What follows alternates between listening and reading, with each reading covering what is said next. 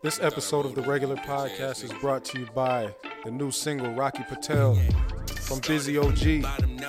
It's available on all streaming platforms. Started with the henny, then I mix it with. I don't never listen, telling me to stop. Started from the bottom, now I'm up here at the top. Crackers at the corner, man, I'm about to spin the block.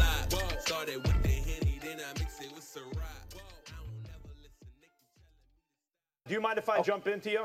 Yes, I, before you do that, but Go ahead, what go. I wanted is is transparency, Stephen A. And that's like, like I've done it. I've had incidents throughout throughout the course of my career, and then there have been times where I've tried, I've gone into interviews where I've done an hour and a half, two hours of an interview, and then they break down and they edit, and then you guys get on uh, get on the show, and there's a panel of people, and then they break down whatever clips that they show. They're not showing the entire hour and a half or two hours of that of that interview that I've done. So what he wanted was transparency for people to see the full workout, to see the full Colin Kaepernick. Again, you, you mentioned obviously Max is going to get in here, and like I said, I'm in the streets. Max almost seems blacker than you, Stephen eh? A. with with with with what Time he out. with with he's Time coming, Time you know, with his commentary. Time out. Time out. M- m- With all due respect, my brother. You I'm just you, saying, dog. Wait a minute. Wait a finish. Wait a I'm finish. just saying. I'm gonna check you right now. You don't cross I'm the line. just saying. Time out. Time. Time. Wait a minute. You don't cross the line.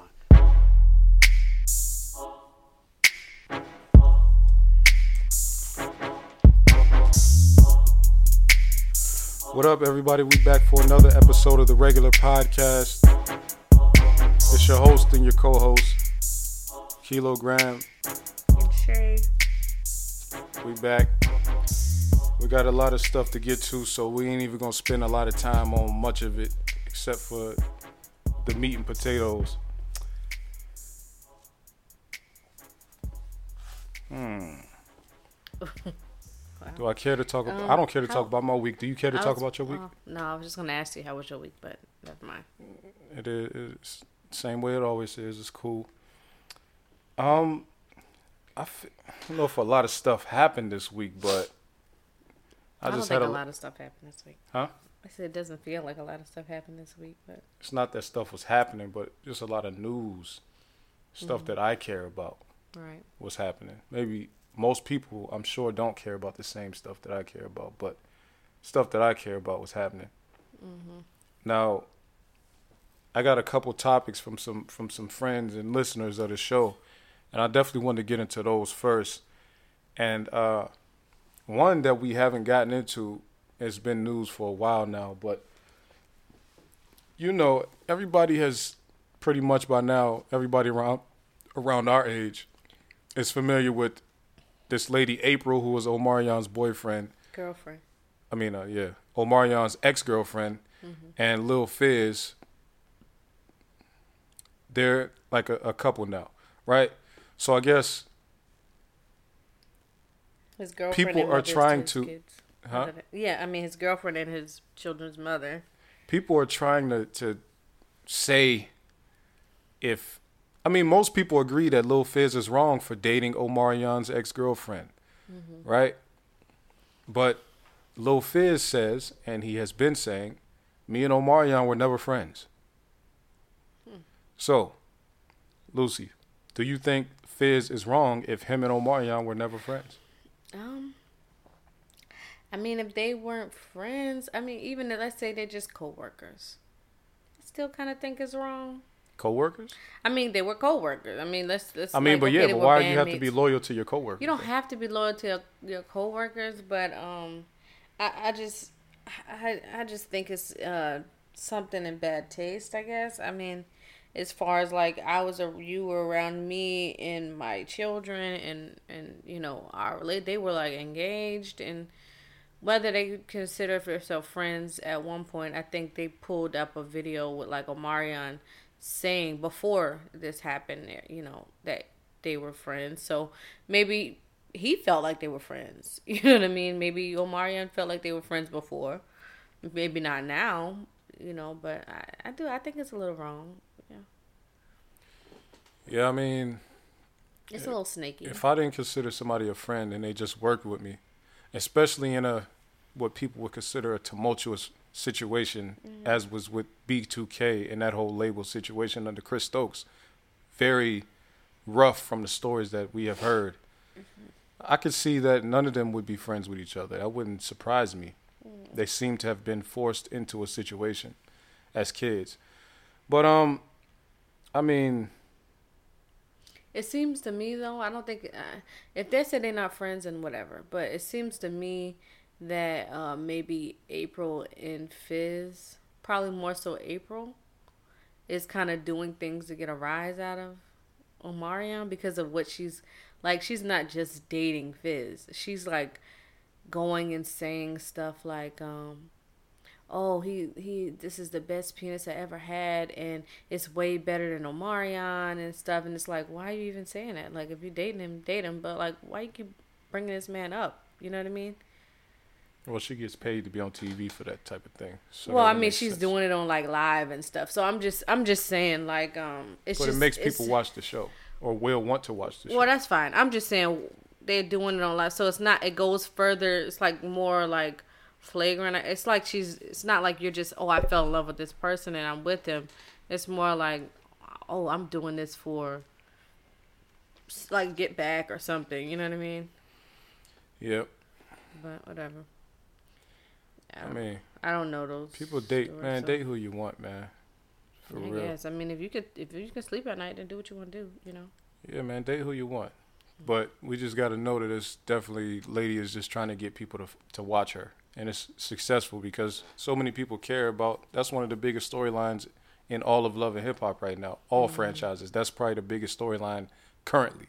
I don't know it's not even that I mean like it's like okay so like But I'm just saying they driving they're driving the news with that, so, uh, like currently.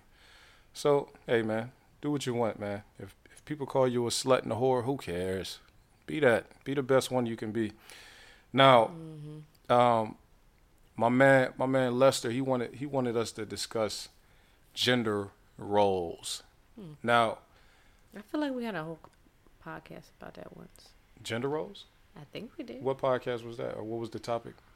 Well, we were just discussing before we were discussing like well, I guess we were just discussing our roles in uh the family as far as like how I was usually the one that kind of handled a lot of the administrative things or a lot of the the children's um you know appointments and stuff like that and you were the one that was kind of more so just the you know providing and doing certain things like that. We we definitely had a whole long podcast about it, but I mean, We didn't do a whole podcast about it, and we didn't do gender roles. We probably do you remember about. what podcast I'm talking about? That's why I just asked you, and you just said that we talked about what we Well- do in well, our family. okay. well, yeah, okay. I'm just saying we we we spoke on it a little bit, but We we talked about ourselves, yeah, a lot. But Okay. but as far as gender roles, uh, in society, like, I think I want to talk about Black America more than anything. I think that uh, a lot of, first of all, women don't want to be held to certain standards of uh, male-dominated society. Period, because of how oppressive it has been for so long on them. So I understand that, but I think specifically black women, they didn't really have a choice. Like there wasn't a, there used to be, but then a breakdown happened where there wasn't a man telling them what to do at all because they was left alone for a couple decades. Not to say all men, all black men had, had left the family, but there was some time in there where black women was pretty much running our community and raising the kids by themselves. Not everybody, but a large, a, too large of a group of women. So the gender roles, I feel like broke down within, um, I guess I would say the 80s, 90s, and the early 2000s. A good, a good 25 year period. Gender roles didn't really have much of a place in the black community because the women had to do everything. They had to do everything and they had to make their children adults to fill in whatever they didn't feel not what they didn't feel like doing, but they had to make their children early adults because they had to take on responsibilities that a, a partner would have taken and helped them with. Right? You you disagree with anything I say? um, no, not yet. No, Not yet. I'm saying? No, I'm saying no, no, no. You're going. I mean, everything's fine. I don't. You didn't finish talking. You wasn't done talking yet. Well, I'm just saying that's that's where gender roles fall apart in the black community. Yeah, that, I'm saying. Yeah, I agree. I'm, Okay, so I it's agree. not much more to say about that. I didn't know what else you were planning on saying regarding gender roles. That's what I was saying. But no, I agree. Okay, ahead. well, I was okay. So the uh so so Lester, as far as we go, that's where where I think gender roles fell apart. Now, do I think they are necessary? Do you think they're necessary? Like traditional gender roles, like what we know to be traditional joints. No, I don't. Okay, I don't think they're just necessary, but I think that um someone should be in certain roles. But I don't think it's you know gender specific. I think that there should be someone like like like um I don't I don't mind sharing this, but like right now, you know, I'm not working. I, I'm not working. I haven't worked since, you know, we had our second daughter, and it seems like to me things have gotten a lot better, as far as you know, just certain things, the household running more efficiently for us. Now, I'm not saying that's how it is for everybody. Do I feel like sometimes I would like to, you know, be at work and stuff? I do, but more, for the most part, I like the way our household is being ran right now. As opposed to you working, us, you know, me being able to do what I need to do for the kids and for you in the house or whatever. Um, but I'm saying, I think that it would be great if one person was able to do that. Like, whether it was just, you know what I'm saying? Like, you who stayed home with the kids, and I was like the, you know, breadwinner, and, or, you know, somebody. I, I think it would be cool if, you know, it was one person that was like in charge of like running the home. You know what I'm saying? So it could be a man or a woman. I just think it should be one person at least. Well, of course, it's gonna be one person at least. If you got Well, I kids, mean, it should somebody's be one step up and person. do it. That that's their So, then let's let's just give a some example. Oh, we can give examples, and then I'll see how how you feel about it. So let's Okay. say, all right, um, cooking. Do you think traditionally women have done that? Traditionally, women have done. it. I think So- the better cook should cook. Oh, so no matter which one. What about taking out trash? I, I'm not gonna take out trash. I'm not asking you. I'm saying. Well, I mean, you- I think the man should take out trash. Yes. Okay, so you agree with the roles there, mm-hmm. traditional gender roles there. What Yes. about cleaning up the house as like just generally? I think cleans up? everybody should clean up, but the per- I feel like the person who is doing more of the house, like cooking and stuff, should clean. If I'm, I'm okay. This is what I'm saying. I think the person that is, when it comes to cooking, I like. I think that the person that works the most, you know, during the day and stuff, or let's just say you had a shorter day. Like sometimes when I used to work, if you were off that day, you would cook. For the most part, I cook, but like, you know what I'm saying. But I'm asking about cleaning Some- though. Well, okay, cleaning. That's what I'm saying. Cleaning. I think. cooking, I think cleaning and cooking goes in together. They they don't go together. I mean, I think so. I'm saying I think whoever does that can do the like. I think everybody I'm not could talking about just cleaning the kitchen. I mean the whole house. Well, okay, that's what I'm saying. But I think everybody can kind of clean up behind themselves. I think everybody should share that responsibility. I think if the person is, you know, home more more than the other person, I think that they should have the responsibility of of keeping things tidy. Okay. The person that's home the most. What about uh, home improvement type stuff, man or woman? In our case, a man. Not not us. I mean, just what do you think? the like, better generally? person the better the person that's better at it i mean because Okay. like look like your mom can do all that stuff That don't mean she, She would be, be- with a man that can't. well she probably i'm saying i'm saying she's she could do all of those things and what if she's with a man who's like not into like doing but she handiwork wouldn't be. well okay i'm just okay well if i was into you know home improvement stuff i would be doing it i'm not so so for us you would do that a man would do it Oh, I'm just not not to. We don't have to personalize us. I was just saying like generally. I, you i'm, think these I'm generally like who's the better person at it Because you bring in specific people. Okay. I'm only saying that's my answer though. The better person at these things should do it. So no gender roles there. No, Only with trash with you. I just don't want to do it. So yeah, I would say the man is going to do it. I'm not going to be with a man that won't do it. Not you, but I mean. I'm it- saying yes. I'm, I'm just saying. I'm only saying I'm not doing it. That's all I'm saying. Okay. So I'm I don't think it's a gender role there either. That's what I'm saying. I'm just saying what I'm not doing. You know what I'm saying? Like, I got you. yeah. Okay. So what about you? What do you think? Trash. I mean, I think certain gender roles are good. What do you think about cooking? I I prefer that the woman be cooking, but I'm not from Even if you're the better cook? Not even if I don't know many families where the man is the better cook than the woman. Okay. So I didn't grow up like that. So I know a lot of islanders. They grow up where a man does the cooking, but I'm not from no island. Mm-hmm. So I don't. I, the society that I know of, that I grew up in and around, the woman, the women that I, I, I, I never heard nobody say, "I want to go to my grandfather's house for the, for dinner." Never heard that. I hear I'm Well- going to grandma's for Sunday dinner. I heard I'm going to my grandma's for Thanksgiving.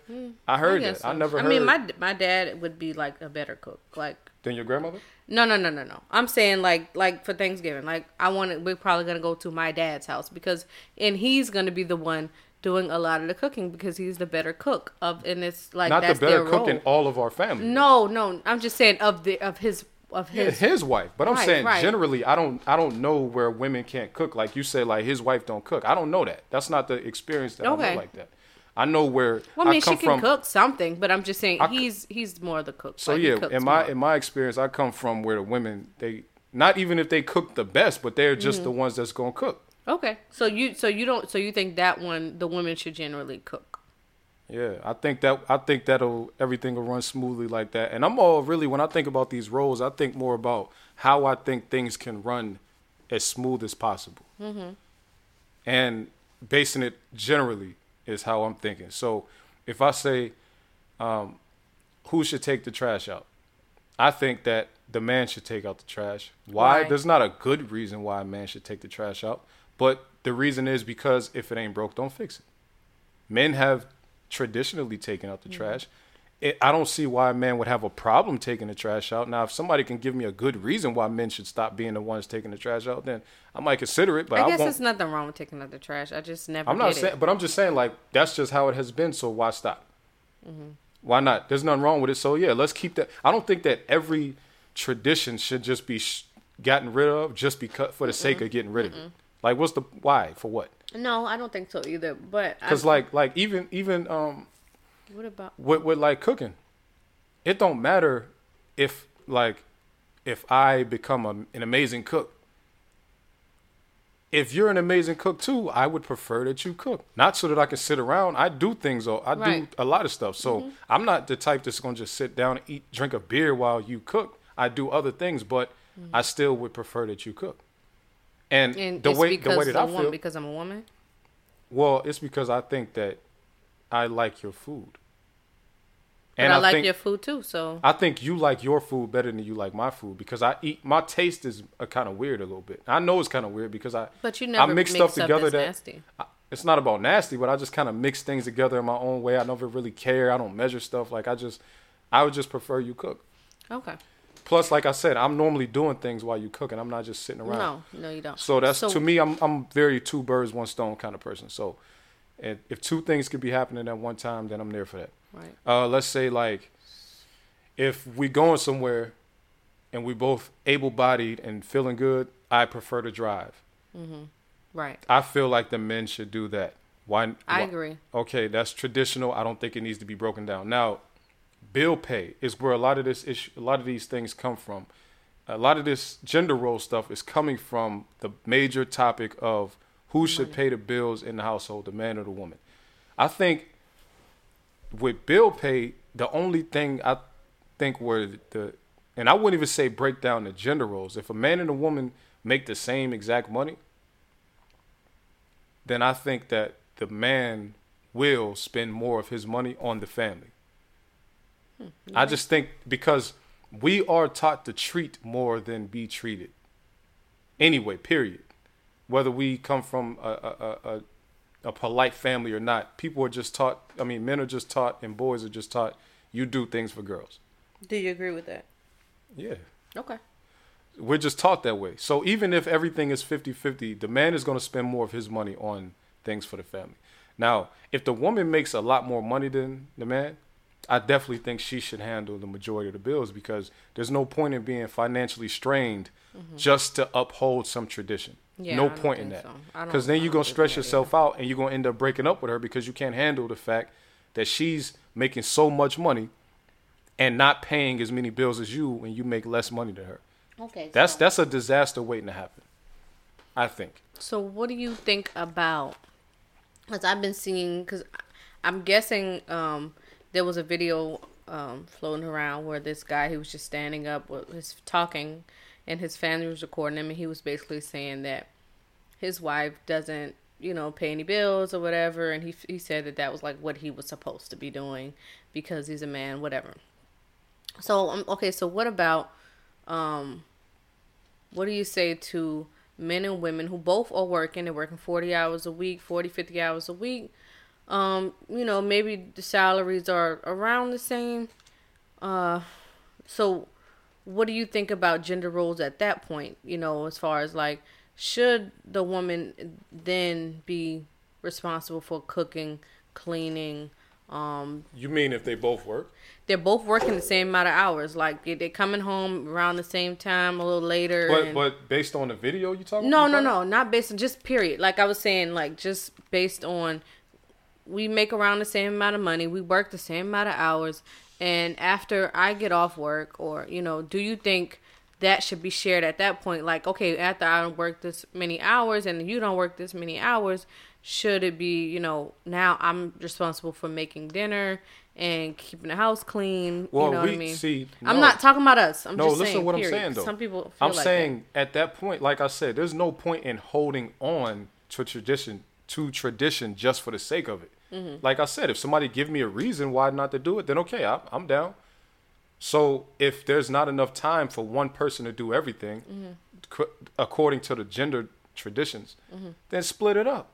Okay. That's how I think. Like, I'm not saying just hold on to stuff just for the sake. I'm saying if you have the ability to make the change, I mean, to make the uh, choice, then choose whatever works best Well, I for your asked family. that because it was an argument going on as uh, in like comments and stuff where women, eh, um, you know, the guys were saying, you know, this is all cool, you know, you can say this, but some of these women don't want to cook and they don't want to do this and do that, so it's not even like you know a fair trade off or anything. And the women were like, yeah, because some of the guys they had, you know, experience, you know, or in a relationship with or whatever, they're saying, look, we working forty hours just like y'all work, y'all working forty hours, and y'all expect, you know, clean house, cook food, you know, hot meal, and then it's like, okay, so how's that even or how's that equal? Especially we splitting everything down the middle, you know, that, that's that was the back and forth argument. But men are not asking women to do all of that Um, Well, I until was just saying until women start saying, "See, real men pay all the bills." Only that's when men see start. that though. I, I haven't seen Hold that on, more women than have anything. been even before these videos came out. Women have been on saying dudes' men head pay about all the bills. Th- We in we in that culture of like getting stuff out of dudes right now. Not, that always been a thing, but hardcore women just straight up saying, "I don't want nothing from you but money." These women are hardcore on that right now. well, we're not talking That didn't. about Even, that. I'm those talking. Those are relationships. What do you mean? Those are women. We not. those are women. They're women. looking for tricks. They're not looking for That's men. what Like, these. that's- th- exactly. This So man was talking to- about his wife and No, that's been his wife for, for talking 20, about 30 years. I'm just saying I'm just saying what I was talking about the comments, like in the comments, that specific thing. No, but what I'm saying is those dudes bring those up because women post the, those videos and then argue, see, this is what real men do. And then these dudes are saying, why would I do that when you don't do all of these things that his wife probably do for him? Well, the thing is, you could. I'm sure that his wife can do a lot of those things if she's not clocking in 40 Even hours. if she you is, know what I'm pay, if she don't Like, pay no bills, she can come home and be could- like, of, of course, well, I'm gonna course. just cook and clean. Of course, There yeah. If I'm not paying no bills and I'm being able to save money and hold on to the money, you know, for rainy days or whatever, yeah, I'm, the meals are gonna taste real good. Like Those are the only time dudes But is coming out just with these conversations. I we like all year we can go find internet posts all year about women saying that they want their bills paid for. you haven't seen those. Wow, I mean, I've seen some wow uh, comments from these men. I guess regarding yeah, d- while this is a big topic, not all year round, you ain't been seeing men saying women need to stay home, cook and clean, and take care of babies. Men, are, we we're not saying Right, stuff like and that. not only that, until like- these conversations come And up. not only that, somebody and we gotta be honest about it. Like some of our we we not gonna be able to maintain. Like if if if everybody ain't able to maintain off of like, you know, one person being the breadwinner and then the other person doing a lot of the domestic work in the house, like just just domestic, you know, things in the house, we ain't gonna be able to like. A lot of the time, you can't you can't keep afloat like that. Well, I feel like we jumping around a little bit, so I'll address I'll address that Oh, what you just well, said. What you just said is so tie let's tie what you just said into the video that mm. we were discussing where that older man said he pays all his all the bills, his mm. wife doesn't touch any bills, she never seen a mortgage, she never touched a bill since they've been married. But I'm sure they That man- it, but you know, Huh? I mean, No, but what I'm saying is that man is from a different generation. When he bought his house, it was probably way cheaper. that man looked like he was like forty, like fifty something. He probably was He like didn't look like he was no. Even if he's fifty, he could have Well, made all of that. He could have owned his house outright by now. Could have bought his house when it was forty, fifty thousand dollars. No Mm-hmm. problem. And it, there's a there's a first of all, I had um did some research on the different home pri- different prices of everything over the decades. Mm-hmm. Our to, in modern day, our pay is not has not risen close to the percentage that home prices, the price of milk, price of bread, price of movie theater tickets, price of gas, it hasn't even it's not remotely close. The home prices have have gone up 10 times from 1980 to now while pay our uh, you know median income has only gone up times 5 meaning we literally can't afford what they could afford in the, in the 90s No, in the 80s that. and 90s so yeah of course you can pay every single bill mm. because you was I'm, making I'm just saying. money. I don't think everybody is in the. I'm think. I'm sure. I'm sure there's some people who like even him. He probably ha- makes a good salary, and just judging from where they were at, like I mean, it, it seemed like you know it was very modest living. Like they wasn't trying to do too much. It just seemed very comfortable. But I mean, some of the things that we want, we just you know we we're trying to do different things. Like it's not really like feasible for us to have one car.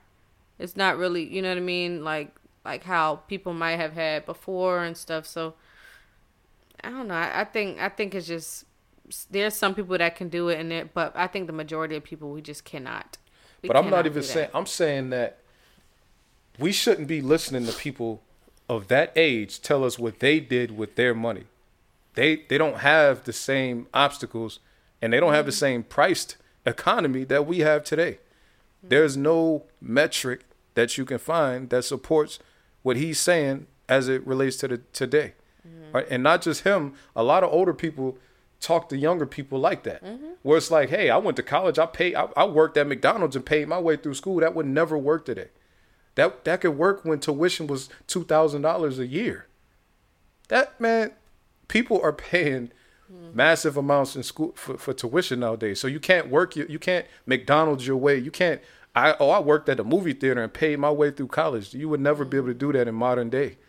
So we have to realize that some of these people that are talking about how they pay every bill for their wife and all of that, they coming from a different generation. Only people able to do stuff like that now are people coming out of school who get married and they make a lot of money. You have to make a lot of money to be able to do something like that. And for the most part, men and women in modern day, especially black men and women, because this has always been black women have never not worked. It's not even a thing. Black men and women in modern day work equally. Our pay is almost equal. And uh, over time, black women will be earning more money than black men because they're finishing school right now more than we are. We're not keeping up with them as far as college graduation goes. So in the next 10 years, you'll see them eclipse us when it comes to salary, annual salary, right? Black men and women both work equally. So we're going to share bills. Like as far we, we're not going to go one person paid a hundred. Whether even if the woman makes more money, she's not going to pay a hundred percent of the bills by herself, and the man is not going to pay a hundred percent of the bills by himself. We always going to work together.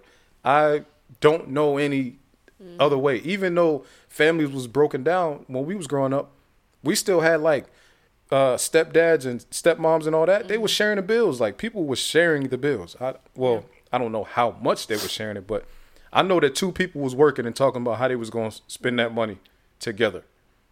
That's what I do know. and even like just people that I've I've seen that had that dynamic where the man paid the bills. They would the women would even you know that when they were working they would say stuff like, well, you know, I buy the kids clothes and stuff, or like little other things. I make sure, you know, hair is maintained, like little things like that. You know, it's still they're still contributing to things. You got to. So It's mandatory. So let's move on to something that came out in the news this week. okay, Billboard. Billboard put out their they put a few lists out actually. They put out the hot 100 songs of the decade. They put out the hot 200, 200 albums of the decade. They put Wow. out the hot one uh, the top 100 artists of the decade. Where you want to start, Lucy? oh, I mean, uh, I guess. Well, let's go to songs because I would think that it would be flip flop. I would think they would do the a hot, you know, hundred albums instead of a hot hundred.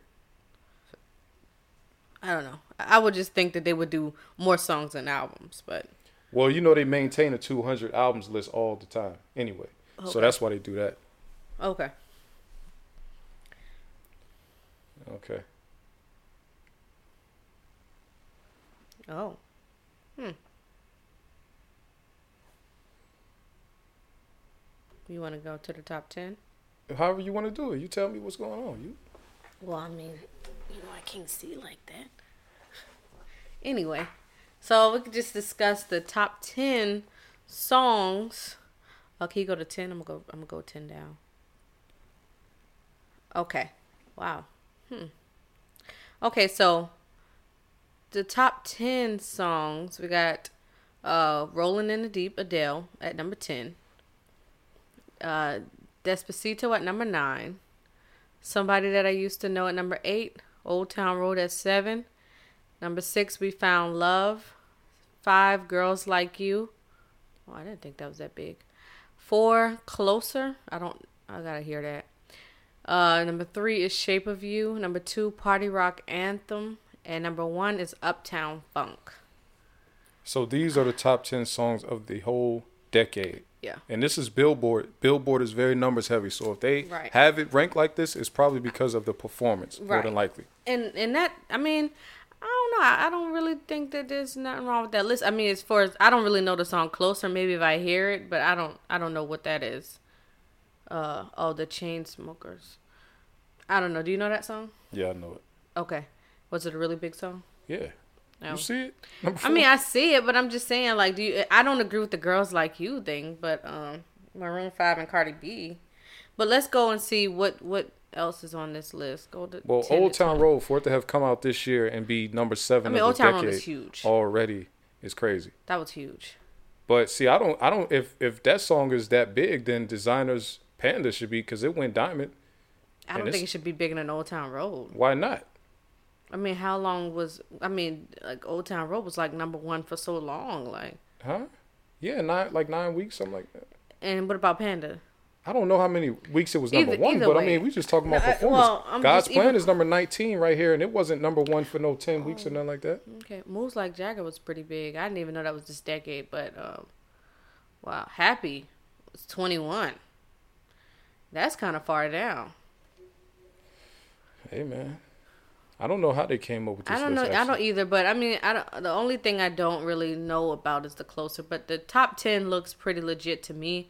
I feel like Happy was like just so such a big song, and for that to not even be in the top ten, that's it's kind of crazy. But I'm thinking there they might be doing like number one, like how long? Could could you click on that and see hmm? what they're they had like a little. Oh. Well, no. Well, yeah, I don't know. Uh, it seems like a good uh a good grasp on what top 10 is. So the next thing we're going to look at is the the top 200 albums. And we're only going to do let's say 1 to 20. Wow. To twenty. Let's do two, let's do 10. That's just too much.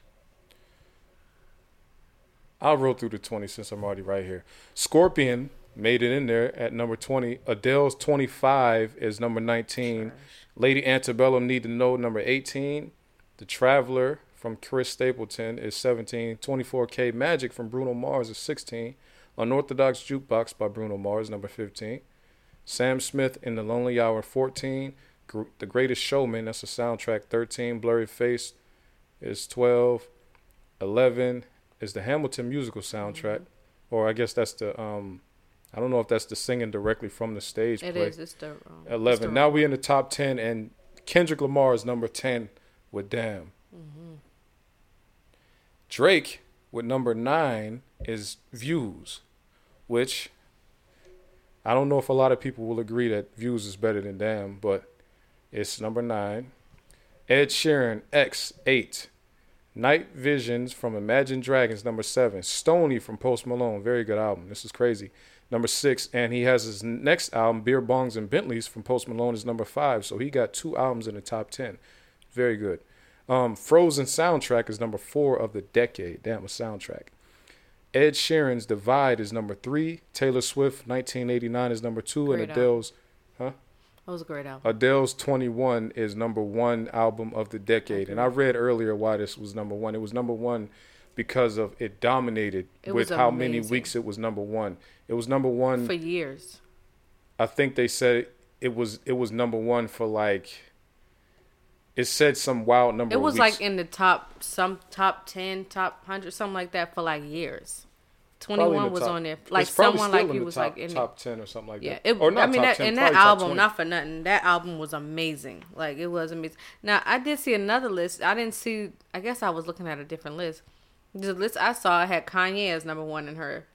It had like Kanye as number one and like Channel Orange number three. Something was another list. I don't know what that Um, list was. but remember, but oh, we were talking about it. The source put out a list that Billboard wrote, but I thought that was they were saying that um well, let's see how long, how far down Kanye's "Beautiful Dark Twisted Fantasy" is on here because um we just went unless they just went through all the rap albums, rap we went through albums. and- twenty. Yeah, it's not on there. Now we in third. We at the forty. We still maybe this Maybe list doesn't run- yeah. have it on here at all. Probably, I guess not. Because there's no way oh, it's you that know far what? down.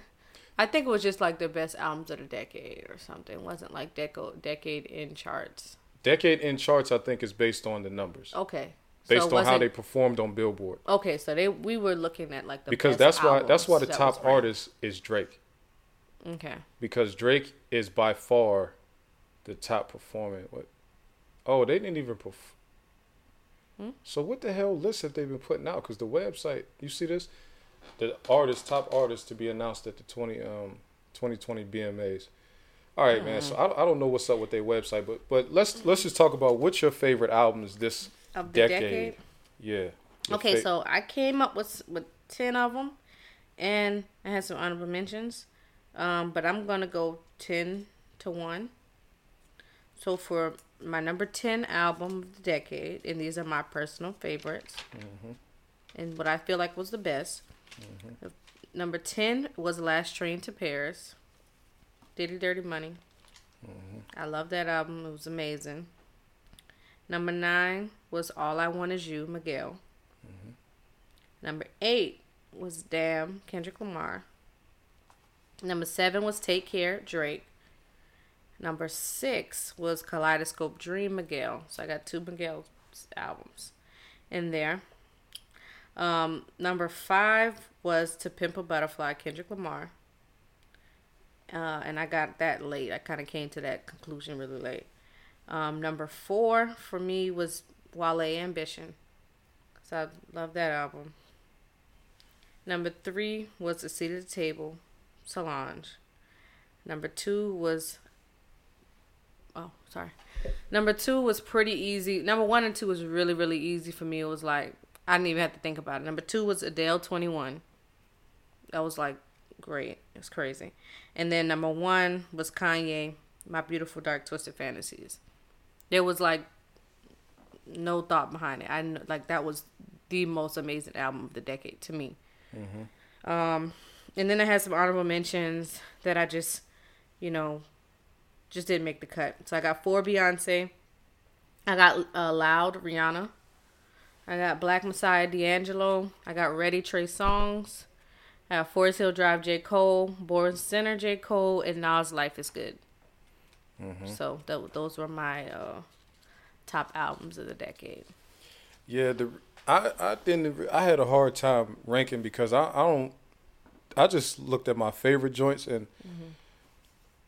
as far as the whole decade goes, like because I had so many different stages of life during this decade, like mm-hmm. I really couldn't say some was better than the other. So I was like, I'm not even about to rank these joints.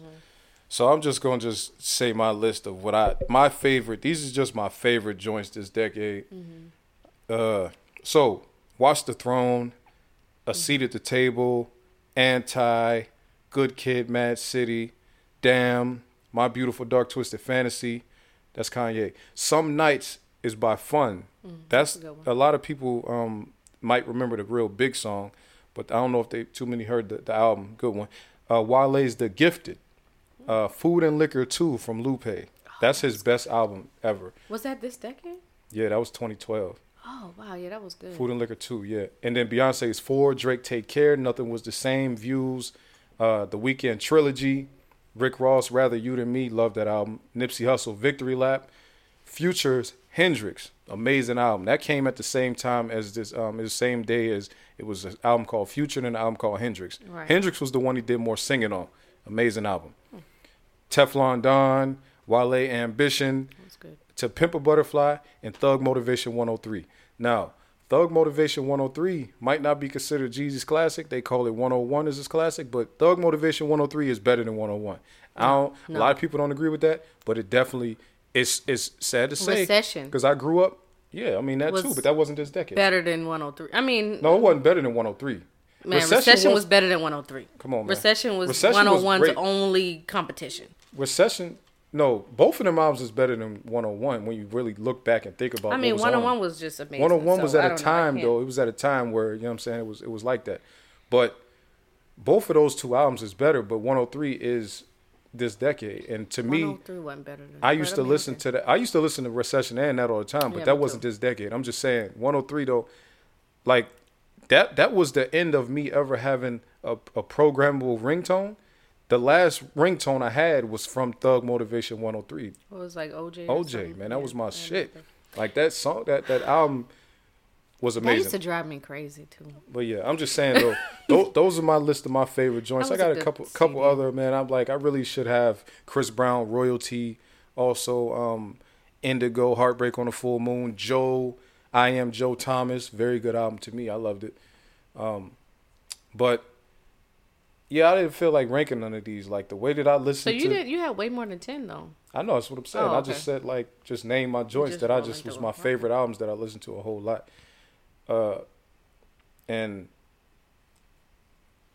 that's just my list, man. That's not what I just gave a list. I didn't give a ranking. You gave a ranking. I did. I gave a ranking, and Honorable it's easy for me to rank things because, like, I kind of like I'm a creature of habit. Once I like something, I just keep listening to it. Like I don't. But me too. That's I why I listen to can't rank it. something like, and I get so say, fanatical about I'll it. pick over Watch the Throne, Some Nights, and The Gifted. I and See, Good didn't Kid, even Mad I think- listen to all of these albums massive amounts of times. See, Like, I didn't. I always thought you listened to like when just based on what I see you because you were listening to stuff a lot like in the house and in the car and stuff. I heard you listen to like Ambition so much more than like The Gifted. what you mean? Like I'm just Them two different time periods. when. Well, I mean, I've been around you both time periods, so no, because the saying. gifted, the gifted, that's um like that's 2013 though. Mm-hmm. Oh, so think about what was going on in 2013. Yeah, I was pregnant or And I was baby. in Virginia, you was in Atlanta. Like, Right. Okay. was- well. Okay. And then I, when I went away, like, Right. yeah, okay. so I'm just. I was to- just thinking like because you we. I just felt like you was really into it. I was into the ambition. Right, That's okay. on my list. okay. Now, I'm just saying, like, I just I thought you said you didn't like the gifted at first or something, Whoa. or you didn't. You wasn't crazy about it at first. Whoa. Something about it was like okay. oh no, that might have been Society. The Gifted is Wale's best album. Oh. That's Wale's best album. The Gifted. No, that's Okay. that's Well, maybe I'm projecting. yeah. The Gifted is crazy. Like, I love the Gifted. I mean, I love all of. I love I don't it. love them I love attention deficit. I love The, attention. the uh, Gifted is amazing. ambition. So I, I I see like how, how I can't see how I could choose because like you could even though. out of all of them, food and liquor. I listen I to food and liquor. Food and liquor. I still listen to food and liquor now. I like all of these these albums instead. I, Wait, like I have said like that was 2012. Maybe I'm thinking about it. I'm thinking about no. I'm not thinking about food and liquor too. You could be I'm thinking thinking about about, the the Food and cool, and then I'm thinking about food and liquor. yeah the first So one. the cool was what I was thinking about. That's definitely not this decade, but okay. Okay, yeah. Like like I would say I'll tell you the five that I that I listen to more than any other ones. Watch the Throne, Good Amazing. Kid, Mad City, Amazing. um, Some Nights, The Gifted, Food and Liquor. I should have put Wild. I should have put Rick Ross Black Market on here too. That was my workout joint and Kendrick Lamar's Section 80, also one of my favorite albums. But those five that I just named, I though, missed out on Teflon Don, and I missed out on. I didn't the- listen to Teflon Don as much, but I I, listened to it. remember. But I didn't know because back I was in Afghanistan when that came out. I think so. I was listening to it, not knowing it was an album. I and just had a bunch of songs. What's it? What is the other one? Um, the next one, Teflon Don. Mastermind. Maybach music or something. What was it? Uh, He don't got no album named Maybach Music. well, okay, maybe it wasn't. It's- Hold on, let me find. it. Uh, but the next one, Deeper was than like, rap. Deeper than rap was amazing. Yeah, but but yeah, that um, yeah, them them joints that I named, Watch the Throne, Good Kid, Mad City, Some Nights, The Gifted, and Food and Liquor too. I listen to those more like I I I don't know if I ever listen to anything besides like you know my my stuff that I grew up on. But man, Yeah, it was Teflon Don and Deeper than rap. That's what I was thinking about. okay. But Maybach music was on Deeper than rap. That Yeah. was one of the best. Well, I think people I think people super slept on um on Rick Ross Black Market because that's when he was going through that case when he had had the case in Fayette, Fayette County or um. I mean, God Forgives that- I Don't was good too. I played that a lot. Like in Virginia, when we were in Virginia, that came out then, and I played that a whole lot. Like that was with the the uh, him and the Usher song, and like he did a lot. He did actually two songs. God forgives I don't. God forgives I don't. That couldn't have been Virginia. These niggas can't hold me back. yet. I was in Virginia. God forgives I don't. Cause Virginia used, and I remember this because that radio station used to play uh, Oh, okay, now I don't remember. the that. "Let Me See It" song with Usher. Like it was, it was just, it was a real good, good. I Song. thought God forgives I don't is the one before Black Market. I mean, I think it is. That's before. 2014. We wasn't in That's not- Virginia at that time. That's not okay. Let's see. You bugged out. No, I'm not, because they were playing the songs from God Forgives I Don't. God forgives I don't. What year? was- oh, God so- Forgives I Don't was right after Teflon Don. That was before okay. Mastermind. So, and So that what am I was, thinking about and then? that was 2012. So what am I thinking about then? You thinking about Black Market, No, no, no. After Black, before Black Market. I mean. Mastermind Um, with uh with um the song with Jay Z, uh oh, Devil yeah, is a it had to be Lie and all of that stuff. Okay. Yeah. Okay. All right. So them is our albums. Um, those are our favorite albums Our of favorites, yes, yes, yes. the of the decade. Our top joints. Now, of course, all of you guys just heard that clip that was played at the beginning of the podcast, and that was a clip of Terrell Owens telling Stephen A. Smith that Max Kellerman was seeming blacker than him. Now, of course, well, maybe people who haven't seen my Facebook don't know how I feel about it, but me, I'm big against that type of shit. Mm-hmm. Acting like some white person can black their way into something. There's no there's no such thing as that. It can't. It just it just don't exist. All right, that's first of all. First of all, and you put Max Kellerman in a very awkward position because he wasn't trying to do that. He was just speaking his little mind or whatever. But then you going and trying to like To, you go and do some some foolishness like that. it's very conniving. You look like a clown because Stephen A. can't be Stephen A. can't be any more black. He's just black. It just is what it is. So let me. How did you feel about what T.O. said to Stephen Um, Okay, so I did not hear Stephen A. what he said before or after, because I only saw a clip um, of what T.O. said. He didn't say nothing to, to provoke that. So let's. Just Well, no, no, no. I'm not saying provoke it. I'm saying I wanted to hear what he had to say back. Like, to Oh. it. I, I didn't know why he even said that. I don't think, like you say, oh, somebody could be like him bringing up Max Kellerman being more black than Stephen A. I, I don't. I'm not of that group of people who think that a white person could be more black than a black person. Do I think there's some black people that could be coonish? Yes, they could be called coons, whatever. I don't know what Stephen A. said to make him say, like, pretty much say that this white man is more black than you. But that's what I'm saying. Or he didn't say nothing to provoke that. okay, okay. Well, I didn't hear anything about that. Now, what I did not like, I mean, like I said, I don't like anybody saying that kind of stuff to white people that they're more black or they like. It kind of irritates me a little bit when people say stuff like, oh, this person can dance, they can come to the cookout. You know, or like that kind of irri- it's kind of irritating. I don't have such a problem with it, but I do like say stuff like why. You know what I'm saying? Like why why are they accepted because they can do something. You know what I'm saying? Like but so it was more of an irritation thing. I don't know what was what took place. I do know that um maybe a couple days ago Stephen A. Smith was was talking about uh, Colin Kaepernick and some things like that, and people were saying that Max Kellerman was um, pretty much more black than Stephen A. because of his take on uh, what Stephen A. Smith was saying about Colin Kaepernick. Now, with that, I did not agree at all because I heard what Stephen A. Smith said, and I'm not even like somebody who cares an, a, at all about Stephen A. Smith, but I didn't see nothing wrong with what he said. Like, and then really and truly as a black person like we kind of do have to we we know that that there are certain things that we have to do if we want to stay in certain spaces. Because we can't just act the way we want to act and stay in these white people spaces.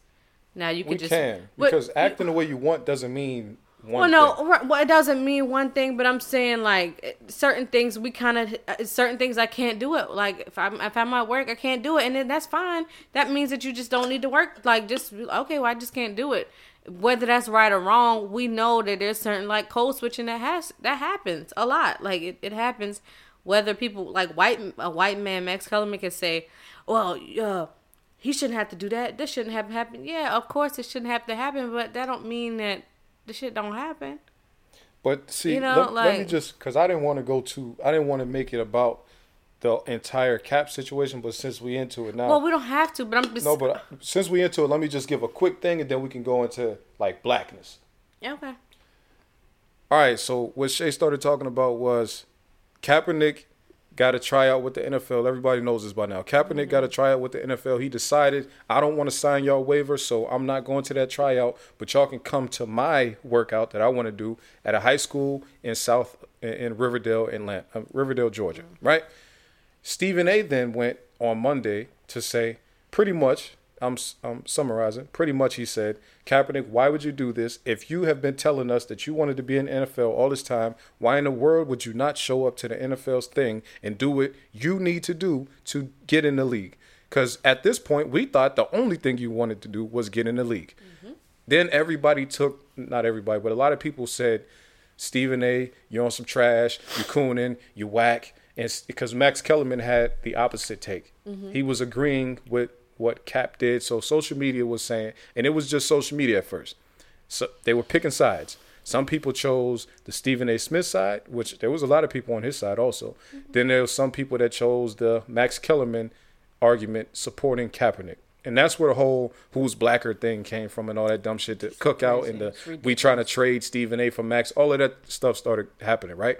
So then T.I. goes, I mean, T.I. T.O. Terrell Owens goes on first take to discuss the situation with He was discussing this situation with because I didn't know what that conversation he was. was, yeah he was discussing about this. He came up there almost kind of specifically for this because T.O. has been known as an outspoken player. Right. Okay. He has gone against the NFL, which is T.O. did exactly What Colin Kaepernick? what Cap did, not the As workout far as the. Hall of Fame The thing Hall of. Fame fame thing. They invited To. T.O. said no. Y'all been shitting on me Exactly. for years, which he's right. T.O. is one of the top receivers ever. He should have been a first ballot Hall of Famer, hands down. But he wasn't. They made him wait a couple years, right? Ti said, "F y'all. I'm not coming to your ceremony. I'm gonna have my own ceremony in mm-hmm. my place, and I'm gonna I'm gonna give my speech here, and I'm gonna do it like that. F y'all."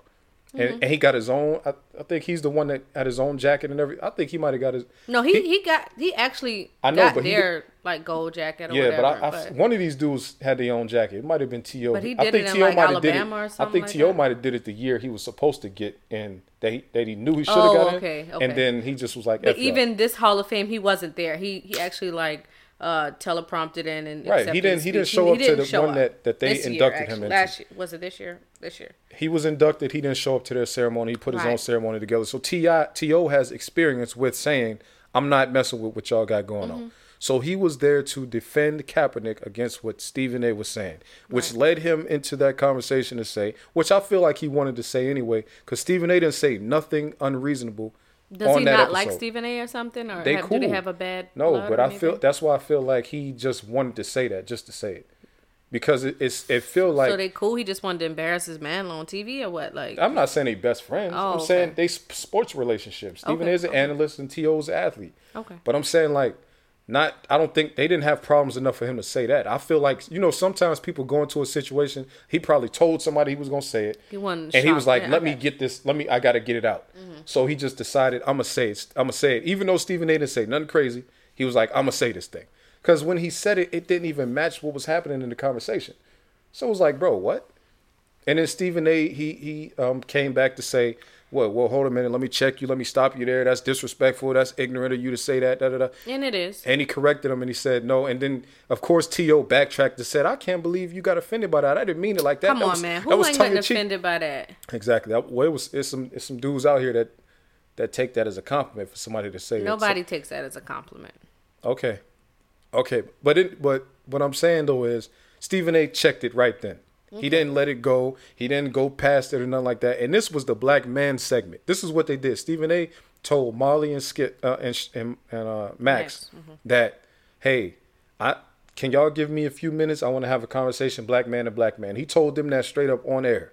I want to have a black man to black man conversation because you could see that that's what the conversation was about.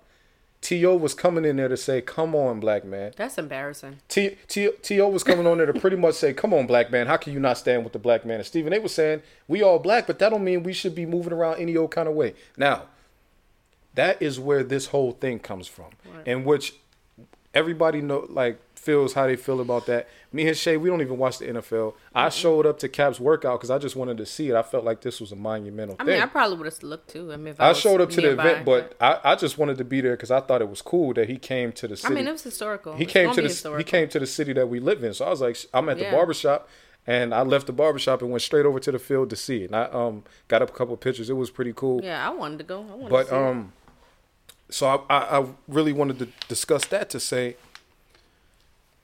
Now, how do you feel about us? And we're talking about Americans, Mm-hmm. American black people defining what blackness is in America. How do you feel about it? Um, just generally.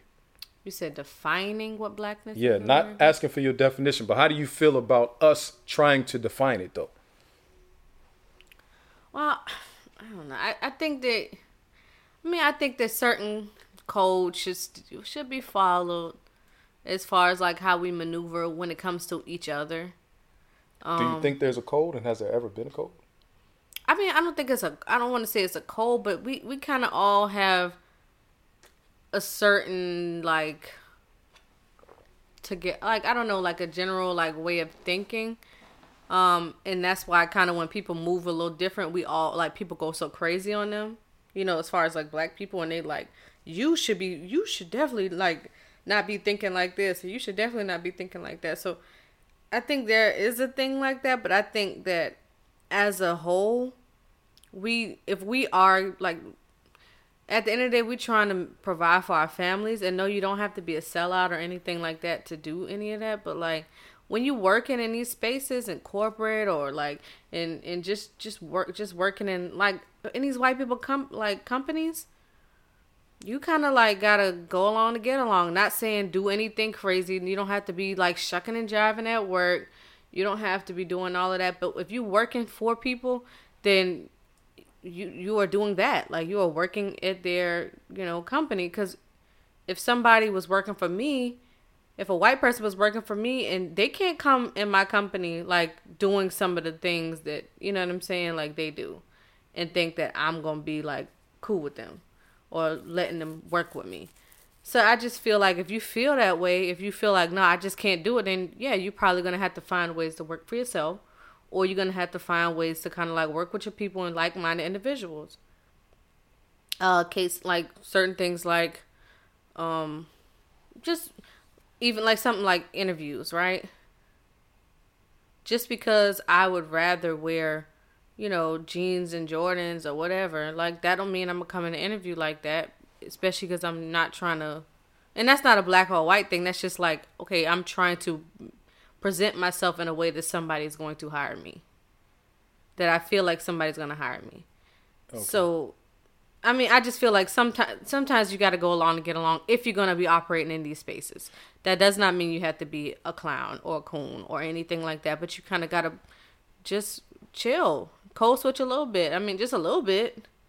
But you're talking about the workplace. I'm just talking Not about just workplace, Well, I'm just saying that's the example. I'm because that's where you started to lean, and then you went all the way into examples. Well, I'm just saying for certain people. But I mean like, overall, not. I'm not talking about a, a situation where uh, you might need white people to help you pay your bills. I mean just America in general. Let's just say you walking down the street. Let's just say you sitting in a movie theater. Let's just anything defining black Well, blackness. okay, let's just say Do not blackness even look like anything to you? No, no, I, I don't. No, I can't say. I think I can't say that. I think that um, blackness comes in all different forms. I do. So there is no black behavior. There are certain things that you know. I feel like the majority of black people do, but I don't. But as far as like, like when they say like uh, all black people aren't the same, they they just ain't. They don't think everybody don't think the same. You got black people like like T.O. that might say, you know what? Yeah, I might want to be in the Hall of Fame, but you know what? Like they played me. I'm gonna do it how I want to do it, and that's just that. And then you got people like Steve A that's saying, you know, if you're gonna be in this space, then you kind of gotta, you know, not walk up in there with a with a Kunta Kinte shirt on, and agitate people if you saying you want to be in that space.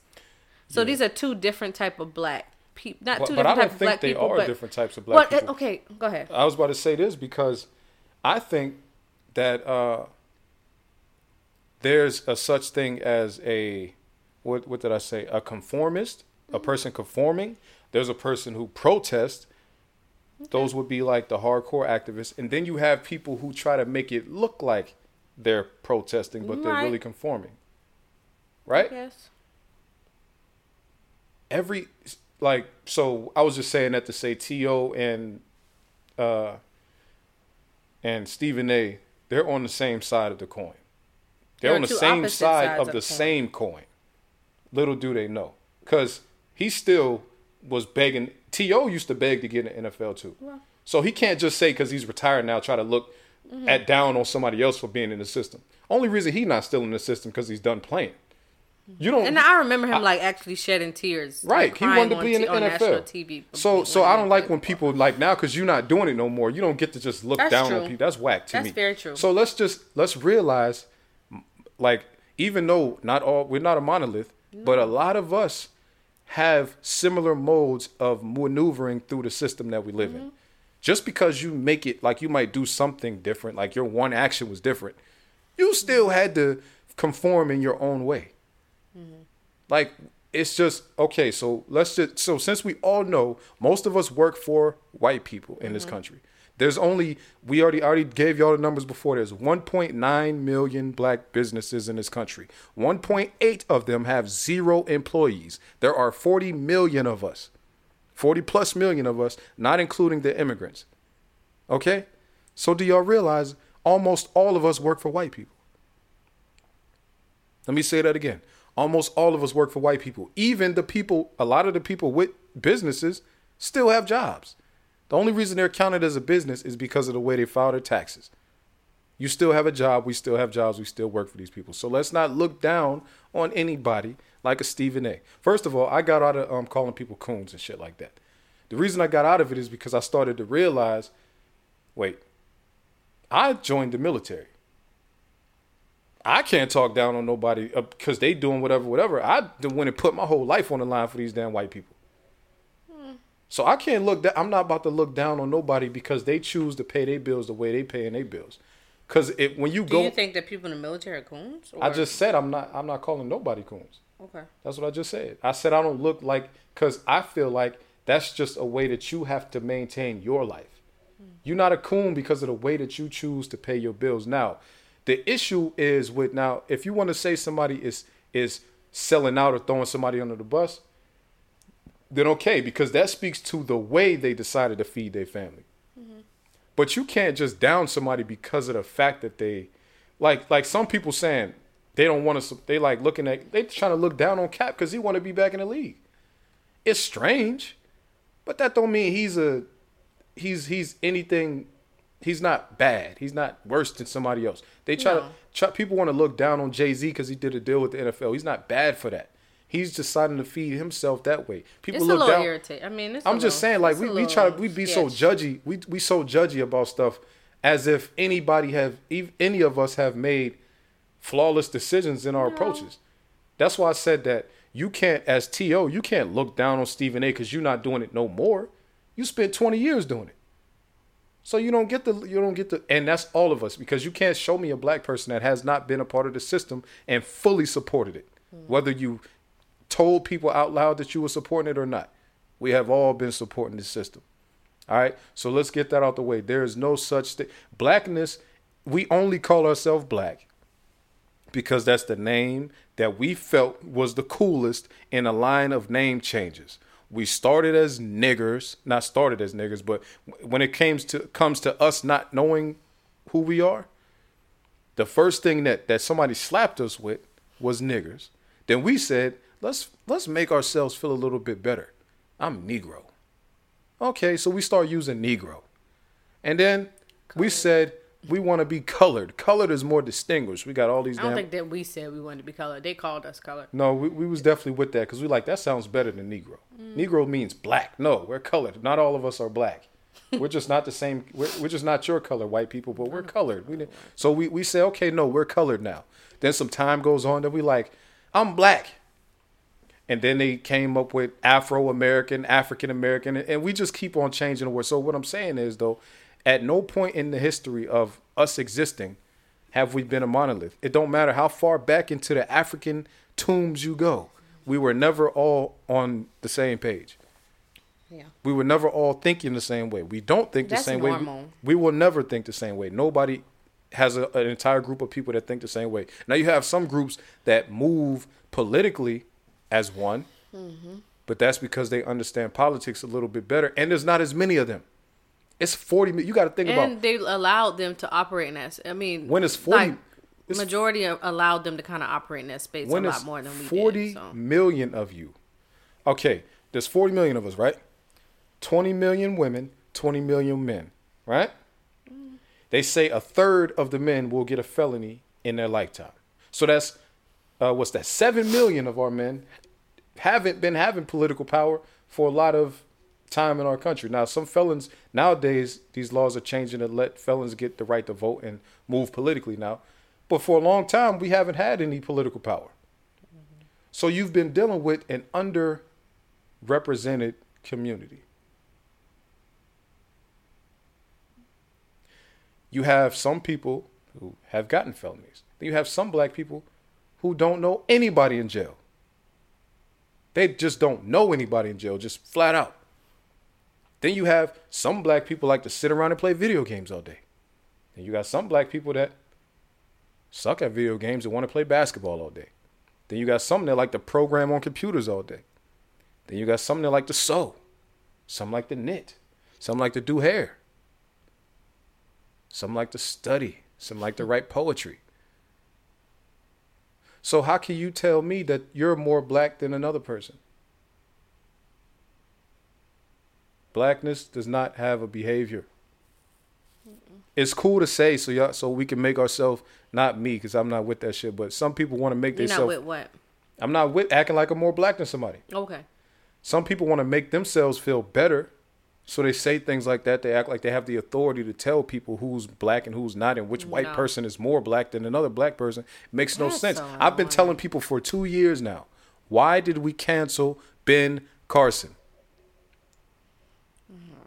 I've been telling people this for two years. The man has political power that we need, and people tried to th- not even tried. They have completely ignoring the fact that this man is the secret, the HUD secretary right now. We have been so focused on canceling Trump, we forgot that we have somebody that we could speak to in power. But since we don't look at him, they just say he's not black no more. We traded him to we we got Mark Wahlberg for Bill Carson. That's the type shit that people be saying. So we got this white dude. Wahlberg. I'm just saying they traded Oh. some for, from some dude that they Oh, consider that's stupid. some That's dude so that people stupid. consider cool. Yeah. They traded him, and now so we acting like oh Ben Ben Carson is not even one of us at all. Never mind the fact that he comes from the same communities we come from. Never mind the fact we raised him. He just decided. First of all, why we gotta act like Why why do we as black people act like we don't raise these people that become what we call coons? Cooning is a black thing. Nobody does that but us. We do that. That's cooning. That's we do that. Not all of us, but I'm saying like cooning comes from there's no other group that has ever called their people coons. That's just that's I a would like to hear what they call uh, what's that white lady name? Um, Cause they hate her. Oh God, what's her name? well we we I don't know, but she she pretty much always speaks for like black. Marianne Williamson, No, uh, J Joel something. Jane Elliott. Jane Elliott. I would like to hear white people call her. What do you mean? They call her liberal. Is that what they call her? What do, what do you think they call Okay. her? they don't. You got to think about it. We have never seen white people in mass or at all say we don't mess with Jane Elliott. Jane Elliott been giving these lessons to white people. Okay. She don't talk to black people. She talks to white people.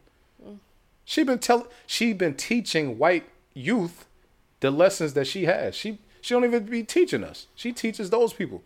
They ain't tried to cancel that woman. Whatever. Uh, I'm just saying, like we the only we we are rate some of what we call coons and traders and all that. We they grow up with us.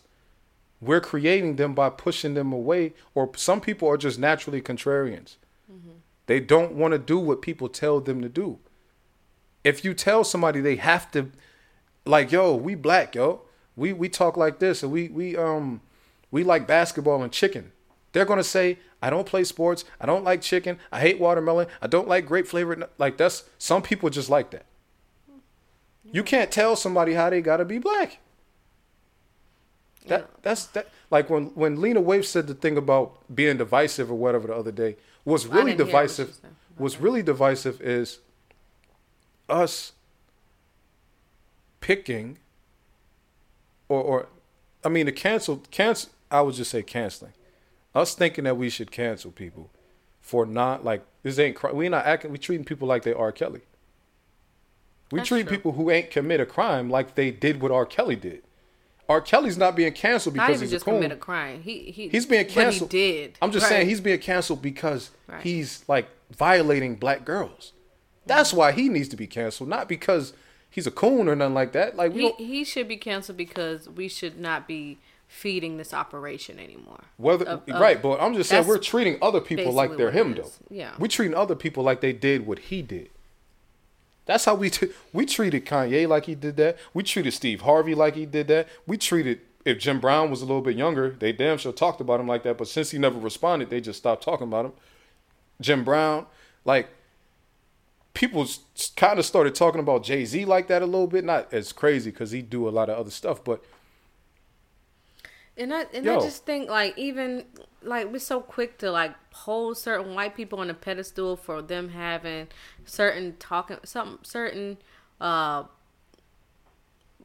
black friendly I guess talking points and stuff and like not even thinking about the fact that yeah they can talk a certain way they could kind they kind of have more of a freedom to to view to have these views to have you know these opinions and, and be able to put it on tv and like kind of walk into what this like you know step into what they're saying. But like at the end of the day they are not black.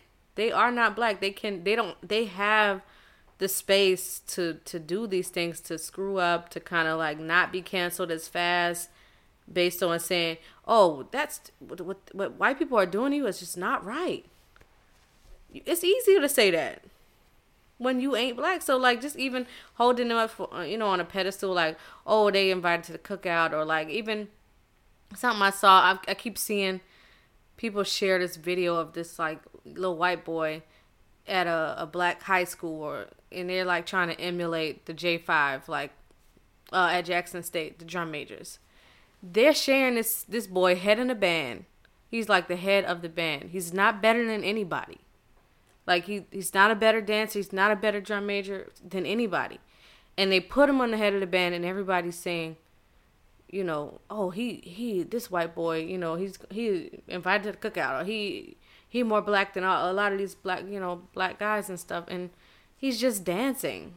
you know what I'm saying? He's just doing something that we've been doing for years and it's, it's just irritating that people can give us so little and we're just like we'll just eat it up and throw like a, another like black man that actually has the experiences that we have, like certain things, not even just certain experiences. He his experience of being black in itself is is like he goes through so much more than what that white man is just saying, and we're just willing to just throw him away and say, "Oh, this white man is just better because he's saying something that we agree with." I just, I just don't like it. So the damn and a lot of people who don't like people like me who they say we make everything a race issue.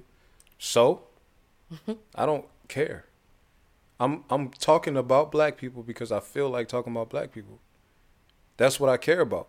So if you don't care to hear about black people all the time, sorry. and it's if you- valid. if you listen to me, then that's what I'm gonna talk about. That's what I care to talk about. That's what I care to post about. That's what I care to share about. I don't care anything that I'm talking about. I'm gonna relate it to blackness. So I don't care what's going on. I'm going to find a way to connect it. And uh, a lot of people like I didn't grow up in the area where it was like black pride. I grew up in the area where it was like we do street or we do sports or we do stuff that's not I don't think today is positive. But Right. back then the way I looked at it was like this we move this type of certain way. And I, I um as I got older then I started realizing like damn like we used to take pride in in being in the murder capital of Ohio at least. We be like, oh yeah, we got the worst school system. Nah, they got the worst. Nah, we get like we used to take pride in stupid shit, like stuff that that that's super destructive to our people. Mm-hmm.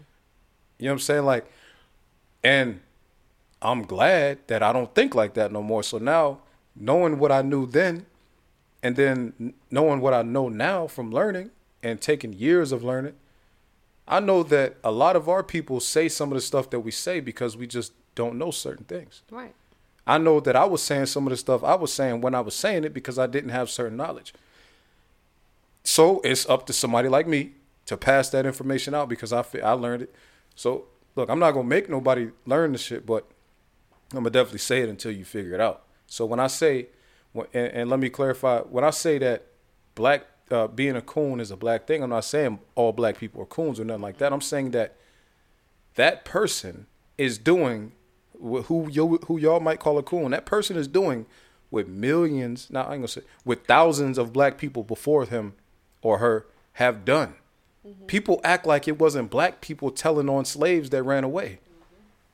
Like people act like it wasn't black people in Africa that was grabbing other black people and selling them to white people. What y'all call them? This ain't it's not a new thing. So don't look at these people like they less black. No, these niggas they they black. I They mean, just- they're a problem. Hmm? That's a problem. it's a problem, but it ain't a non-black thing. That's a black thing. We have to fix our problem. We can't just act like they're not black. You can't be like, "Oh, well, he ain't one of us, so it don't matter." It matters because he is one of us and he's still in our community. So either you fix that person or you change that person. Those are the only two options. You either fix the person or change them because they're not going nowhere. And there's a lot more of them. Because every time somebody come out and people call them a coon, that person has million. They have a million people supporting them. They ain't don't. We always find out they ain't the only one. We always find that out. Anytime you think we hear some crazy rhetoric on the internet from a black person speaking down on black people or highly of white people, you always see other people agreeing. Mm-hmm. That's just the fact. So why when I say that that that behavior is a black thing, that's what I mean. I mean, black people have been doing that for a very long time. Y'all not gonna act like we all wear dashikis and medallions and afros. That's just not the case. That has never been the case. It- In the in the sixties, in the fifties, everybody did not like Malcolm X. Actually disliked Malcolm X. Mm-hmm. So let's be clear. Don't let these people that's out here now act like they used to love Malcolm and follow Malcolm. No, they didn't. They was just alive at the same time that he was alive, and now they can change history because he ain't here no more, and nobody's gonna tell us that they was faking. Mm-hmm. I mean, so that's this is what I mean mm-hmm. about the whole these pe- the, the the stuff that we call cooning is black. Also, we just have to fix it.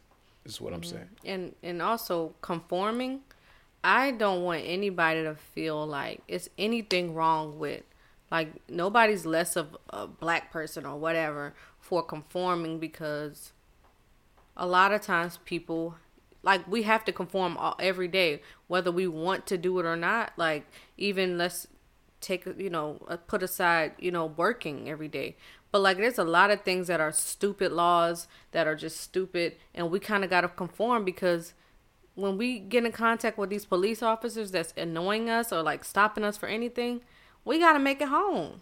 We got to be able to be like okay you know what?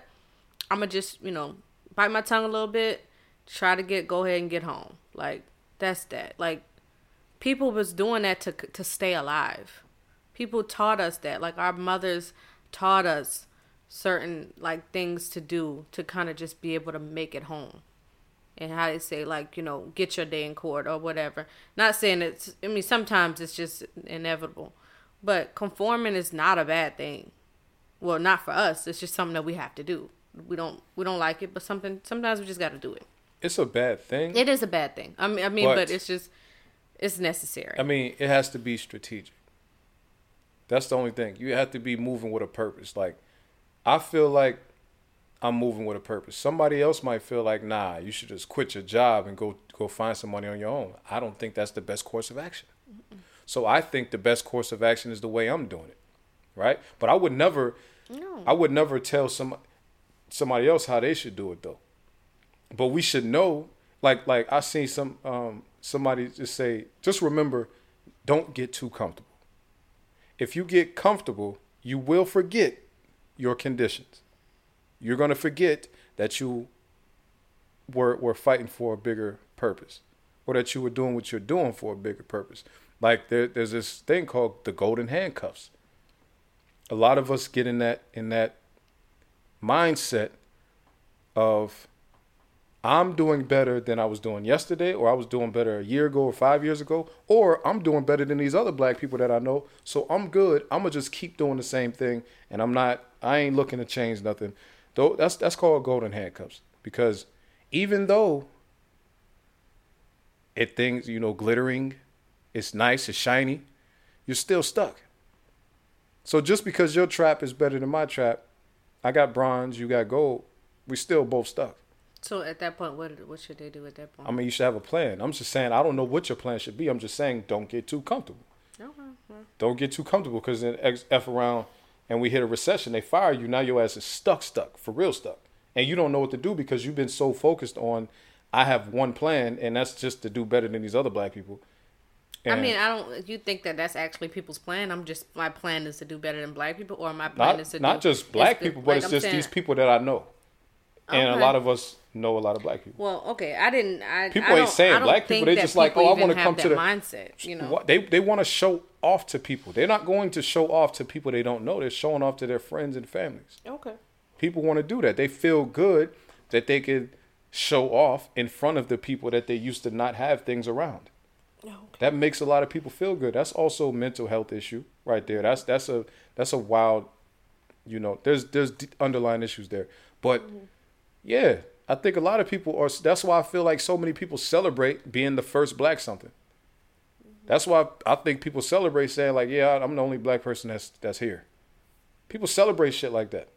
I'm not comfortable in that I'm not situation comfortable like in that. that I'm like, yo, either. I don't we got really to figure out where the the other black one. people at. I hope some more Where black people. at, yeah. Where they, I hope they get hired. I hope they come here. I hope they mm-hmm. something. Like only place I don't want there to be more black people is jail. Everywhere else, they need to fill it up with black people. Mm-hmm. For real. I'm I'm never trying to be the the um be like yeah I was the first black person to do that. What? That's not a thing to me. So and but what I was saying is a lot of people celebrate that.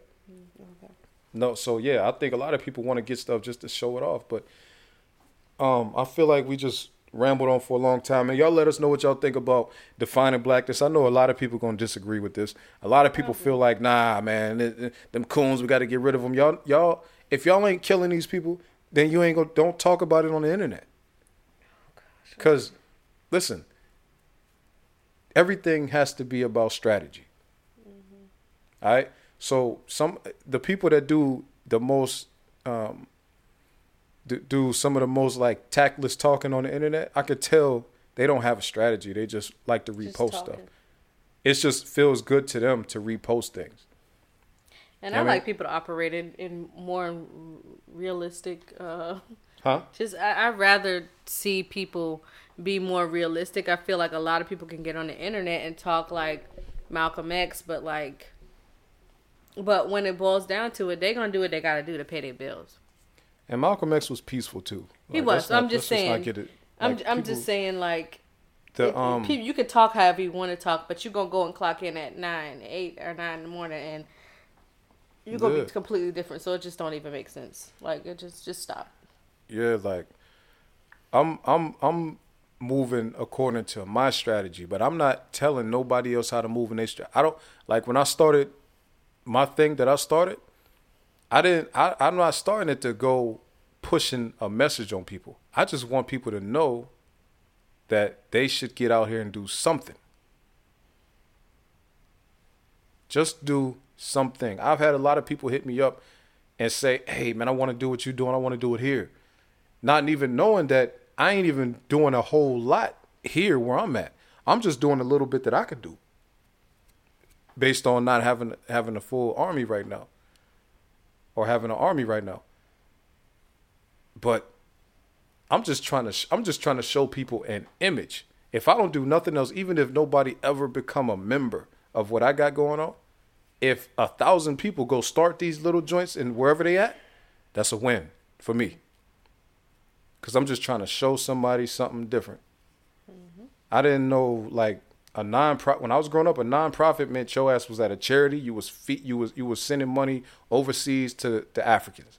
I didn't know what a, I didn't know nothing about no non-profit. No only thing charity I know like we donating coats, you poor. Hmm. That's what I know. What, that's what I knew what a charity was when I was a little when I was young, growing up. I didn't know that you could be a, a, an organization and you just help out black people. Mm-hmm. That wasn't happening in the American '90s and the early people. 2000s. That wasn't happening. In our communities, that wasn't happening. There was a lot of like foolishness going on. There was a lot of decay happening, deterioration happening. I didn't know you could do that. So now I'm want some other, other people to see me doing that. If nothing else, when I'm handing out food, they like, damn, this dude kind of young. Because I know that that was the main thing that made Umar. Umar ca- caught everybody's eye because people seeing that first Hidden Colors was like, yo, he kind of young. Who is he? Mm-hmm. When you see somebody that look kind of younger, like he didn't, he don't look like he a 60 year old church deacon. Who is he? Let me see. He don't, he don't, he not wearing a suit or nothing like that. He got a hoodie on. Dang. Mm-hmm. Who is that? He got tattoos? Wait, what? They haven't seen that, so they looking like, damn, who is this guy? He ain't a rapper. He don't look like a rapper because when we talk to him, he's he's talking kind of proper, a little bit. So they like, damn, like so that makes people. Now they seeing something strange. Now it's like, damn, what what's going on here?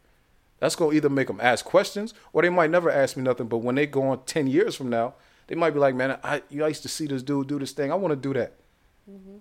That's what I'm trying. That's what I'm into. Plant seeds, inception. Let it grow into something.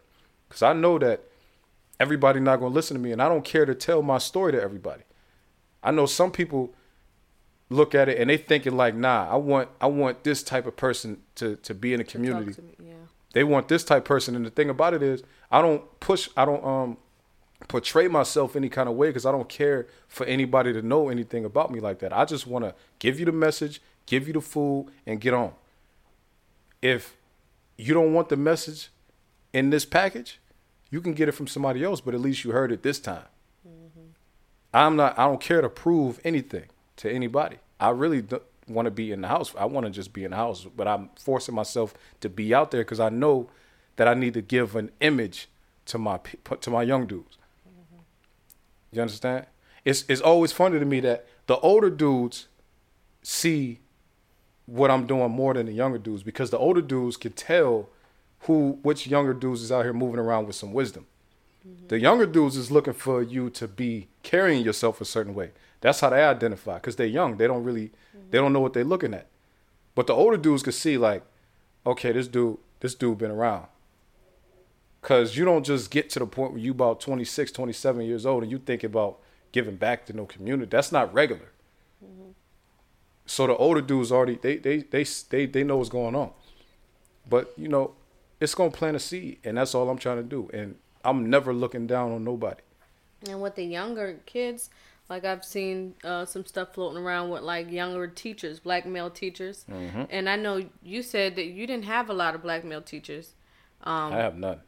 well, I had a I had a good bit of black male teachers and specific like younger black male teachers as well. But um based on what you were saying, I mean I've been seeing pictures of, you know, some of the black males with like Jordans and jeans on on Fridays and stuff. And I can speak to being a teenager and being a well, even just being a kid and seeing some of my teachers be younger and stuff like that. It does feel like you can kind of relate to them a little more. You know what I'm saying? Like it feels like okay, so this isn't just like no 50 year old teacher that just is, you know, just here to teach me. There's, they do seem a little more relatable. Not saying that they have to dress a certain way, but you can kind of tell who's like, who is not out of touch at the at that point yet. They're gonna be You know relatable. I mean? Just no matter. I mean, just a younger, younger. Yeah. When you fresh out of, when you in your twenties, you just understand teens more because you Mm-hmm. Was just a teenager. Like my daughter's teacher, I just talked to her. She had on a, a Beyonce like the uh, Coachella hoodie on, and I started talking to her. This was her teacher's assistant. I started talking to her.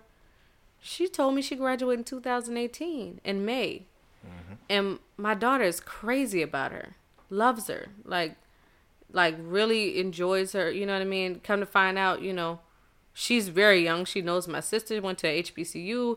We started talking, and then the conversation got to be like very more, like just a lot more, uh, just a little more relatable, I guess, if you could say. Like it was very, it was very much like an easier talk mm-hmm. because I felt like she she understood as a black woman, as a young black woman, a younger black woman. Like I don't want my child coming home looking crazy. You know what I'm saying? Like you could talk to her and say, "Listen, I sent her like this. She should have her stuff like this." So mm-hmm. I mean, it's it is it does make things a lot more easier, especially with little younger people. Yep, and that's that's that's all I'm coming. So, um, I just went on on a wild rant just now, or, or a tangent, if you will. But I but we definitely got to stop saying somebody's not black. That shit is dead. Let's just stop it. Let's just start realizing that it's a little bit rough for some people moving around. And look, people got to do it. You, you just have to have understanding, man. I mean, you can't ignore people too. I would just ignore. I just ignore the hell out of them if Yeah. they do something. like, not saying I'm gonna cancel them. I'm just saying, you know, I'm not gonna tell everybody, hey, cancel this person, but I will ignore the hell out of them. Like, I just, Yeah, man. whatever you doing, I don't care. So that's that's uh that's that on that, like Drake Dash said. I know y'all heard Drake. Did y'all hear That's Dennis That on Graham That. song? It's called That's That on That. Oh, he had a song. What? He said that. I didn't know he. Uh, He got a video and everything. I, people don't know that that's Drake Dad song. I didn't. I never heard the song. I just heard what he said. He said. But I'm wondering, have people been? Because I've been seeing that back in in like a a, a hot a topic. I mean, not a topic, but I like a nice phrase that a lot of people have been saying lately. But I'm wondering, do people really not know that Drake Dad got a whole video? Well, Twitter knows. Twitter Twitter knows. I didn't it. know that. That thing was big on Twitter. Uh, what? So I okay, go ahead. We we ain't talking about that. But I was about to say that kind of like got swept under the rug too. Like Drake pretty much saying what he said, and then his dad saying like, "I was around him a lot." like But we are going to now. We still we we sticking into the, into blackness, but um, we're gonna go into a news article that came out this week. The U.S. News and World Report put out the best rankings, the best state rankings of 2019.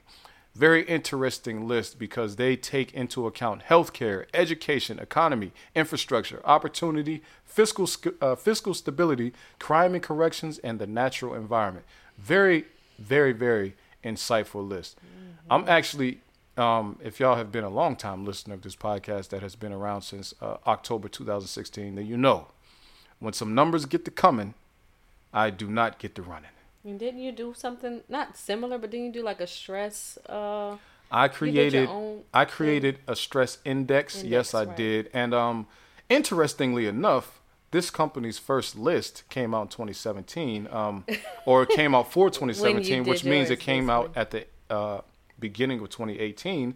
My thing came out Super Bowl early 2017. Who's counting? it was a good. Li- it was very good. I mean, that's the thing so. about it is my man Ed. He had he had shown me this other thing that was damn near. Ex- it was called like the stress index. Oh, So it was like almost exactly what I had come up with. so what? I mean, that's that's what people taking intellectual property? I mean, no, I mean, I, mean, I put it out there, so it is what it is. It's show- not mine because it's they came up with their own thing. They didn't take mine. They Oh. they came up with their own. But it's this. It, they. I think that these people have. Because I emailed my thing around to a lot of people trying to get them to listen to the, to the um. Well, that's what I'm saying. I don't care though. It is what it is, man. As long as people know that people treating black people bad, then we're gonna have to get into it. So now, the top ranked state in America in 2019 is Washington State. Hmm. Um, and the way that they come up with this, uh, the way that they come up with this, right? Healthcare. Now they weighted different as so those categories I gave you, each one of them had a different weight. The mm-hmm. two most, uh, uh, so the top weighted category here is healthcare. Hmm. Healthcare accounts for 16% of the total score, right? Education is number two at 15.8%. The economy is number three at 13.8%. Infrastructure at 12.9%. Opportunity at 12.7%. Fiscal stability at 10.5. Crime and corrections at 9.9. And natural environment at 8.4. So pretty much what this means is they, they compiled all of this data and they show in this report also where they got this information from and they used a lot of different sources mainly government tracking sources like the department of com uh, uh, uh, you know the department of education they you know the healthcare they they got this information from the government so it's very accurate info it's as accurate as you're going to get from anybody doing a report like this right? So these people i trust what they have in here. I'm not mad at it. I'm not disputing anything that they have in here. All i did was look at it and and decide how I wanted to interpret the information, not debating against it in any way. So what I wanted to do, I went through it and I decided to compile a list of how the states ranked as they uh, uh, in comparison to the black population in those states. Right? So, uh, Lucy, we discussed this uh, yesterday and we yeah. talked about uh, what the number one state was. Well, Washington D.C. has the highest black population, I but since that's that a one, too. city, since that's a city, they are not counted in the state's rankings. So they don't have. I don't have the, the data in here. Now Washington D.C. is forty seven point seven five percent black, right? Mississippi is number two in black population at thirty seven point five nine percent, and they are on the list all the way at number forty eight. Forty eight is a high number, but it's not good. They're at the bot, the towards the bottom of the list. Now I, I will say that. Uh, the highest so the two states with the highest the states with the highest black population are ranked way towards the bottom oh i messed i messed something up here. I messed something up only because um i put so it should okay alabama is number 49 actually. Okay so and i, I wrote 50 in here. 50 is Louisiana, right? 50 is Louisiana. The top two states are Mississippi in, in black population, Mississippi and Louisiana. Mississippi's state rank on this best states list is 48. That's terrible. Louisiana's state rank is 50. Terrible. Louisiana is the worst state in the union. as far as this ranking goes, and that means that they rank poorly in all of these different metrics. I think they've always like ranked the worst in education. And, Yeah, like, and then um, Alabama has the seventh by uh, by percentage, seventh largest black population, and they're ranked 49. So that's the tr- those three states touch each other. you said Mississippi was what 48 or 47? Mississippi is 48, Alabama's 49, Louisiana is 50. Right. Those three states touch each other. Those three states historically have had very high black populations. Another state with very high black population is ranked very low on the state ranking, South Carolina. They're ranked number 42. That's my home state, guys. Yeah. So, all right. So let me let me give you just a quick. Um, Mississippi, they uh, ranked 50. They have the third highest black population, or the second highest of states. 32.18 percent of their population is black. Right. Their median income in. Uh, I'm sorry. Let me go to to Mississippi. Let me go to right. Mississippi. Mississippi is ranked 48. The black population is the, the highest in, in out of all states. 37.59 percent black. Okay, the median income in Mississippi is twenty three thousand one hundred twenty one dollars. That's crazy. Now, now let me let me um for and if you didn't know, that is definitely the lowest in the entire country. Okay, so not only do they have a very large black population, but they are very poor. A lot of people very poor there. Okay, Wow. and that is very deliberate. Okay, if the median income is twenty three thousand, now for those who don't understand median, median income means that there are equally the number of people making more than that as there are people making under that. Okay, so if there are three million people in uh, in Mississippi, 1.5 million make under twenty three thousand one hundred twenty one dollars, and 1.5 million people make over that. That is terrible. That's crazy. That's terrible because we, we got to think. That that's that's bad. The state GDP. This is also well, this ain't the lowest actually because there's some smaller states, but they have higher pay.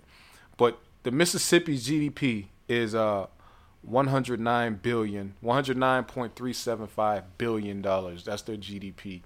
For them to be a state with a lot of casinos, for them to be a state on the They water. have a lot of casinos. I mean, they have they have they have a- one a cas- major. I know. they have one major city of casinos, Biloxi. Okay, Biloxi. So it's not just one casino there, Okay. but for them to be a a state where gambling is legal and for them to be on the water, Mm-hmm. that's that's terribly low. And the water is beautiful over there. Like it's very nice. At at minimum, you should be able to make a lot of money on your ports. If not, then vacationing, which I, I don't know many people vacationing to the Mississippi beaches. So I would say on ports, you should be able to make a lot of money. You should Their be able to make a, very nice. you should be able to make a lot of money nice. from people that didn't feel like spending New Orleans money. They should be able to come to your state. But I guess the Biloxi is where they go, and you have military there. You do. So I, I don't understand Think, uh, why. Pascagoula. Pascagoula. I won't say I don't understand. I'll say that I, I mean, it's it's so many black people there. They like yo, let them stay poor. Let them. We're not gonna give a lot of economic empowerment to them down there. It's very sad, man. When we when we looked at what was it? Was Lowndes County? Um, when they were having the hookworms and stuff, was that in Mississippi? I Is thought that, was Alabama, but I don't. Okay, I I, don't. thought it was Mississippi. Okay, maybe I don't not. remember though. just I don't know. But why would you bring it up? No, I was just because they were talking about how poor, uh, you know, a lot of those people were that were there, and it definitely looked like a third world country, like Yeah. in there. But I didn't know if that was Mississippi, Alabama, but I thought it was Mississippi. Yep. So Louisiana ranked dead last in the state rankings. They have a 32.18% black population. Now, again, people, I want y'all to go look up this rank this um article because there's a lot of good information here, not just about income and things like that. There's just information period that that we can all benefit from knowing. Okay? Now, Louisiana their uh, median income is twenty five thousand eight hundred eighty five, and their state GDP is twenty three uh, two hundred thirty five point nine six billion. The reason I think GDP is important because when you have a state, if it makes a whole lot of money, it doesn't matter who constitutes that population. They should see a nice chunk of it. So when I when I give these GDPs and I and I and I tell you the black population and then I tell you the median income, you can see that the pay is not always proportional to the GDP of that state. The state is making all this money, but a lot of people, these owners are keeping the money for themselves, not not dishing it out to a lot of their employees. Is how I interpret it. Okay? This is just how I interpret it because for a state making 235 billion i'll give you a comparable let me find a, a comparable state. Well I, I, yeah i'll give you a comparable state. Even okay so in louisiana the 235 billion almost 236 billion gdp a state like south carolina has 221 uh, million dollar gdp a billion dollar gdp but they make two thousand more per year as their median income. Now, two thousand that's a, that's a nice little chunk when the GDP what is the is median income? Sorry? the GDP is lower. Median income where for South Carolina. twenty seven thousand nine hundred nine dollars. For for you to have a lower GDP, but people be getting paid more. I mean, That means something to me. To me, I don't know if it means something to everybody else. Now, let's go to Georgia. Georgia is, is has the third largest black population, but they actually are not ranked very low in the in the state ranking. They're number 17. That that's pretty good because they're in the top half of the list. Now they're in the top 20 actually, and there's you know, like I said, 50 states. Everybody knows that, but they're ranked number 17. That is actually pretty good It is. It is. because a lot of Georgia is rural, and we know how we hear a lot of times how rural communities are very underserved. A lot of Georgia is very rural, and they still are ranked pretty nicely. I think it's pretty nice with with a 31% black population. Median uh, income is twenty nine thousand six hundred sixty eight. Now we might be saying, okay, that's low, but 30,000 30,000 can can can you can you can get you something in Georgia. 30,000. Okay? And I mean, you can get a home. You it's can not get a yeah, home. it's not the best pay in the world, but that's not, uh, no. between 14 and 15 dollars an hour and that's okay for me. You know, that's still not good, but Yeah. It's the not, the but- state GDP is 563.6 hundred billion dollars. That's that's okay. So they have a GDP that is double the GDP of Louisiana. Oh. But the pay is only four thousand dollars different. Now, of course, in, um, of course, population matters there. Louisiana doesn't have as many people as Georgia has. So So what is Louisiana's median uh, uh, income? twenty five thousand eight hundred eighty five. Oh, I would think it would be more, but mm. I mean, you got to think most I of the state is very poor. Yeah, I was about to say everything ain't New Orleans because New Orleans is really high. I'm, I'm just And thinking New Orleans about is small, like the rest of the state is huge. Yeah, that's true. So it's a lot of rural county, rural, right. you know, a lot of, of course. yeah, they got about, yeah.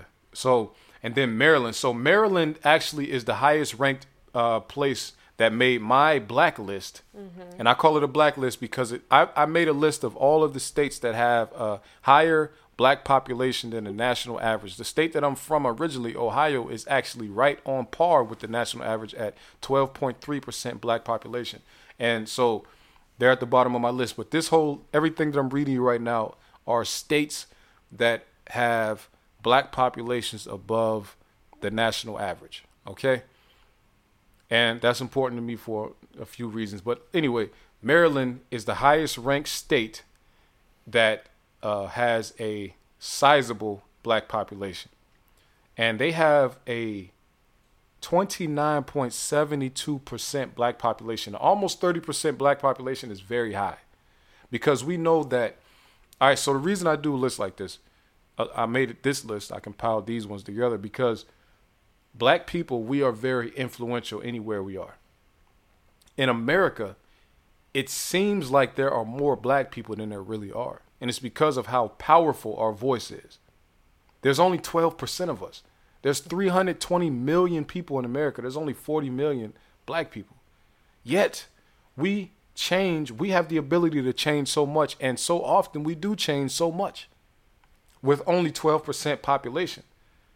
These people could put electoral colleges ev- in every state, and we wouldn't be able to outnumber them anywhere.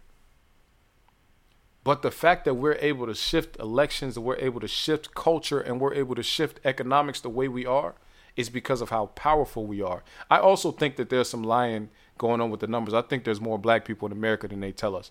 But I'll just stick with the numbers they give us, and they say our population is 12.3%. I'll stick with that. So when I look at these states that have 30% black population, if you go to a place with 30% black people, just know that that state is probably run by black people. Because that's a, like I said, we it doesn't take a lot of us to take over. We you know, we do this shit like for real. Now, Georgia is like that. Now, Maryland. Maryland is ranked so high because that is actually the place where if if you know some black people that live in Maryland, it's a good chance they have a lot of money. Very good chance because Maryland is not cheap. Is is has some of the more expensive property in America. It's not the richest, but they have some of the the richest people in America. It's outside of DC, so there's a lot of government contracts and a lot of people when they get government contracts, they move to Maryland.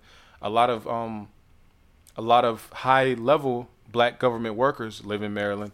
It's just a lot of money for black people in America in, in Maryland. And also Maryland is a is one of the original places that that black people lived once mm-hmm. we came over here after 1619. All right.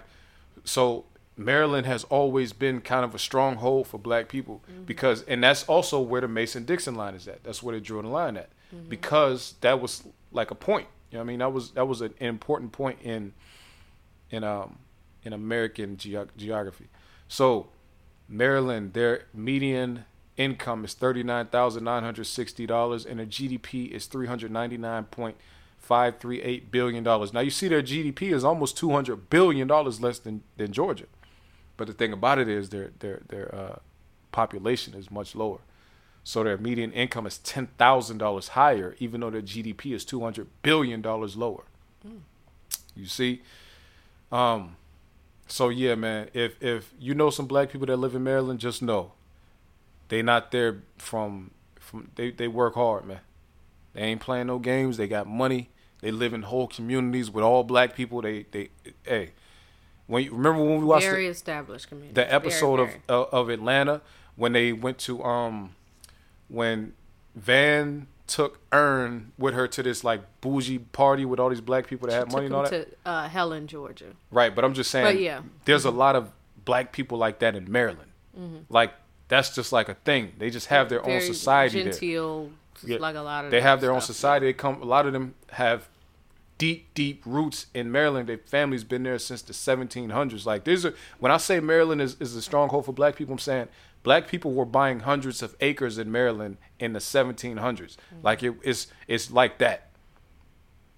You know what I'm saying? Like Maryland is it, like is a lot of history there. All right, now South Carolina. They are ranked number 42 on the state's list, but their black population is 27.22 percent. The uh, median income is twenty-seven thousand nine hundred nine dollars, and uh, GDP is two hundred twenty-one billion dollars. Now, South Carolina is interesting because Shay is from there, mm-hmm. and they have a city, Charleston, South Carolina, which is probably one of the more expensive cities on the entire East Coast. It's, it's very expensive. It's probably it's like my hometown. price It's per square expensive. price per square foot is probably the most expensive city in the southeast of the United States. Yeah, And I don't think there is one probably more expensive. Yeah, so I would, it just depends on where they cut off the southeast. Well, yeah, I mean, if it, if you go up to like, Maryland or something yeah. like that, or it just Virginia, depends on what they count. But what then- we all consider southeast, But yeah, the South, yes, Ca- Carolina, uh, Charleston, South- South Carolina is probably one of the most expensive. Yeah. based on what you get. yeah. So Well, yeah, price per square foot, they they probably have the highest pricing in the entire southeast, probably the whole South Mm-hmm. uh, period. I don't know how New Orleans compares. I don't know about the real estate. I think it might still be even more than Yeah, New probably, Orleans. but um, but yeah, yeah, even more than Miami, maybe even all of that. just based on what you get. maybe certain parts the- of Miami I don't know about. But so Right. uh, Charleston, South Carolina. So with that being such a expensive city, but for the rest of the state to be so uh, much less expensive, it's interesting. But and, I, I and that that income, um, income be- being twenty seven thousand. well, right? And I guess I guess I'm just kind of taken aback because, like I said, I am from Charleston, South Carolina, and I don't know if it was just me being so insulated as far as like seeing nothing but black people around me. you know what I mean? Like I didn't. I didn't really come into contact with a lot of white people. I'm sure they were. I, mean, I know they were there, but it's just it was so I was so insulated to the point where I, like I said, I've never went to school with white people in Charleston.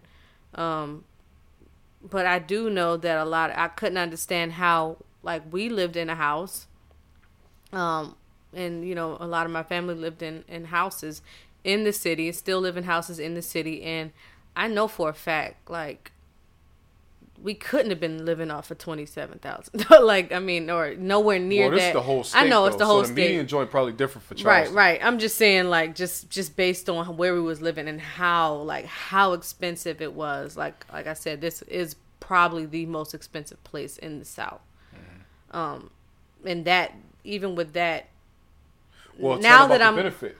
Your your grandfather was a very smart man. He Right, right. ended up like he was like a like a like a Superman in, in the black community in Charleston, Right. South Carolina. He bought a bunch of property back in the, day. What, you- Yeah. you know what years he Oh. was buying them joints?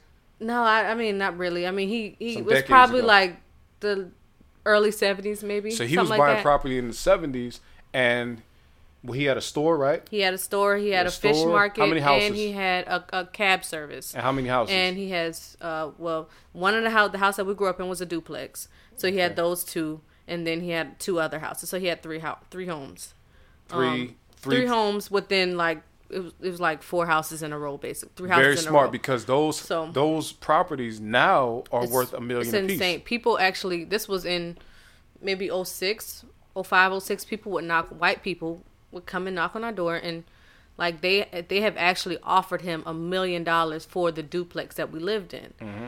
and he wouldn't It- sell it. And he would not sell it S- to this day. Still, they have. I mean, God rest his soul. Yeah, they still have peace. it. He passed And away, and he did not sell his property. Now I try to tell people it's Yeah. not gentrification if you sell it.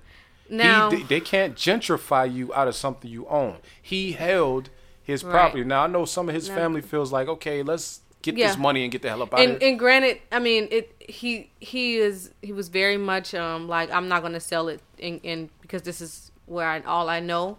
Um, and it's very hard to own houses in Charleston because, like we said, it is very expensive. But a lot of people, I know people in Charleston that makes forty and fifty thousand dollars, and they live on the projects because of how high it is down there. Because the cost of living is so high, so it it just you know sometimes where it's like okay we should probably sell it because you probably don't have enough money to kind of maintain that house and taxes are going up and you know it's just so much stuff that's going on. Sometimes they might build something through the city and then they they make it so hard for you to where you have to actually like sell your house basically. And that hasn't happened yet but a lot of them are thinking that stuff is going to happen soon. Like but anyway, I'm just saying like it is it is a thing. I don't want people to feel bad about like selling their spaces and stuff because it's like No, it's if you can't maintain, It's you can't a- it's maintain it's in about- a place like that. It's not you know? about feel bad. It's just about you got to think about the person that bought Right, the house. They right. Mm-hmm. paved the way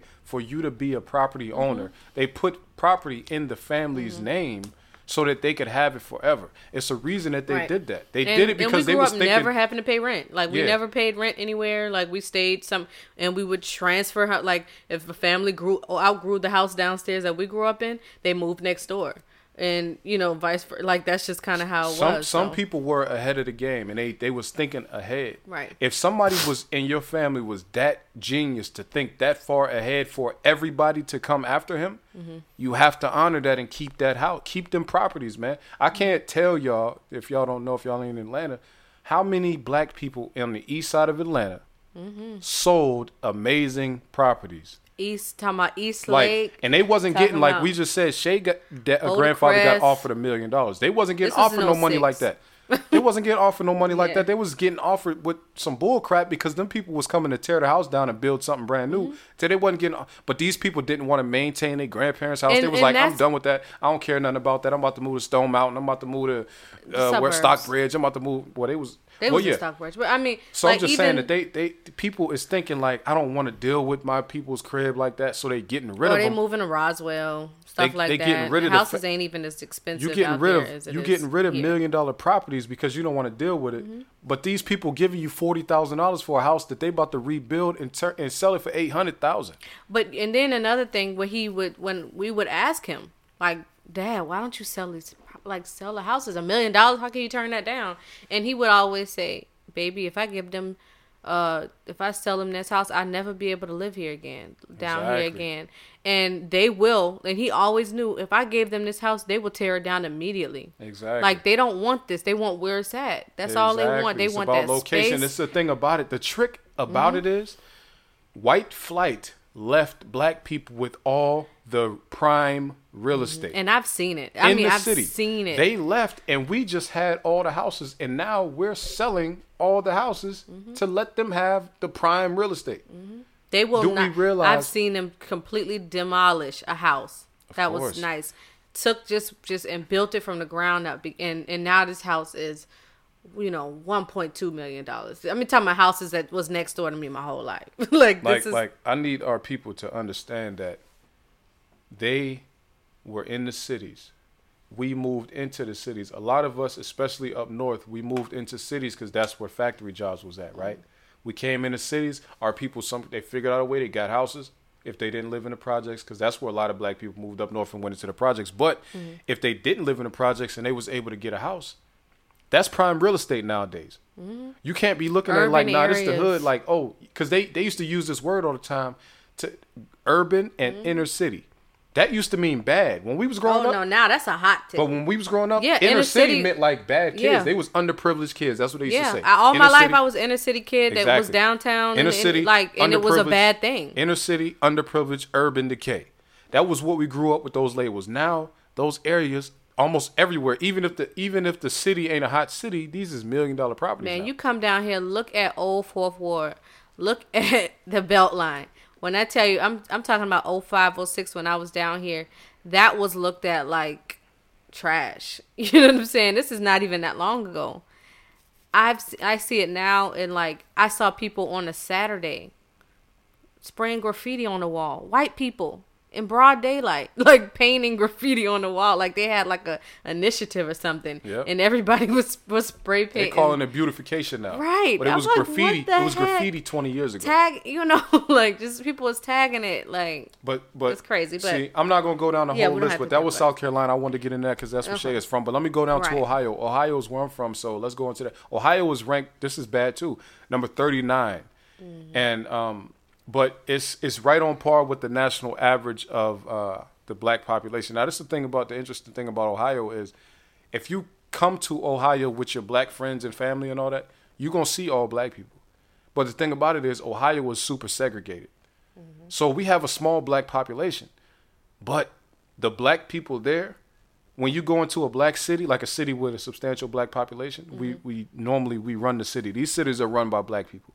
Mm-hmm. The problem is those middle of the state places, like you know what I'm saying, all over all over randomly places in the state. It's a whole. It's like no black people in them places. So you go from cities that's like black and then to like none. So you want to get up out of there like immediately. The median income there is thirty thousand, thirty thousand, thirty-eight dollars, right? But the reason I, it's interesting to me is because the GDP is six hundred forty-five billion dollars, point seven four, seven four seven. As far as all of the, the joints on this list, it's only one, two. There's only three with higher GDP. That's New York State at a trillion, 1.6 trillion dollar GDP. New York ain't playing no games. Florida at 976 billion, and uh, Illinois. Y'all know Chicago is, is a powerhouse. 822 billion.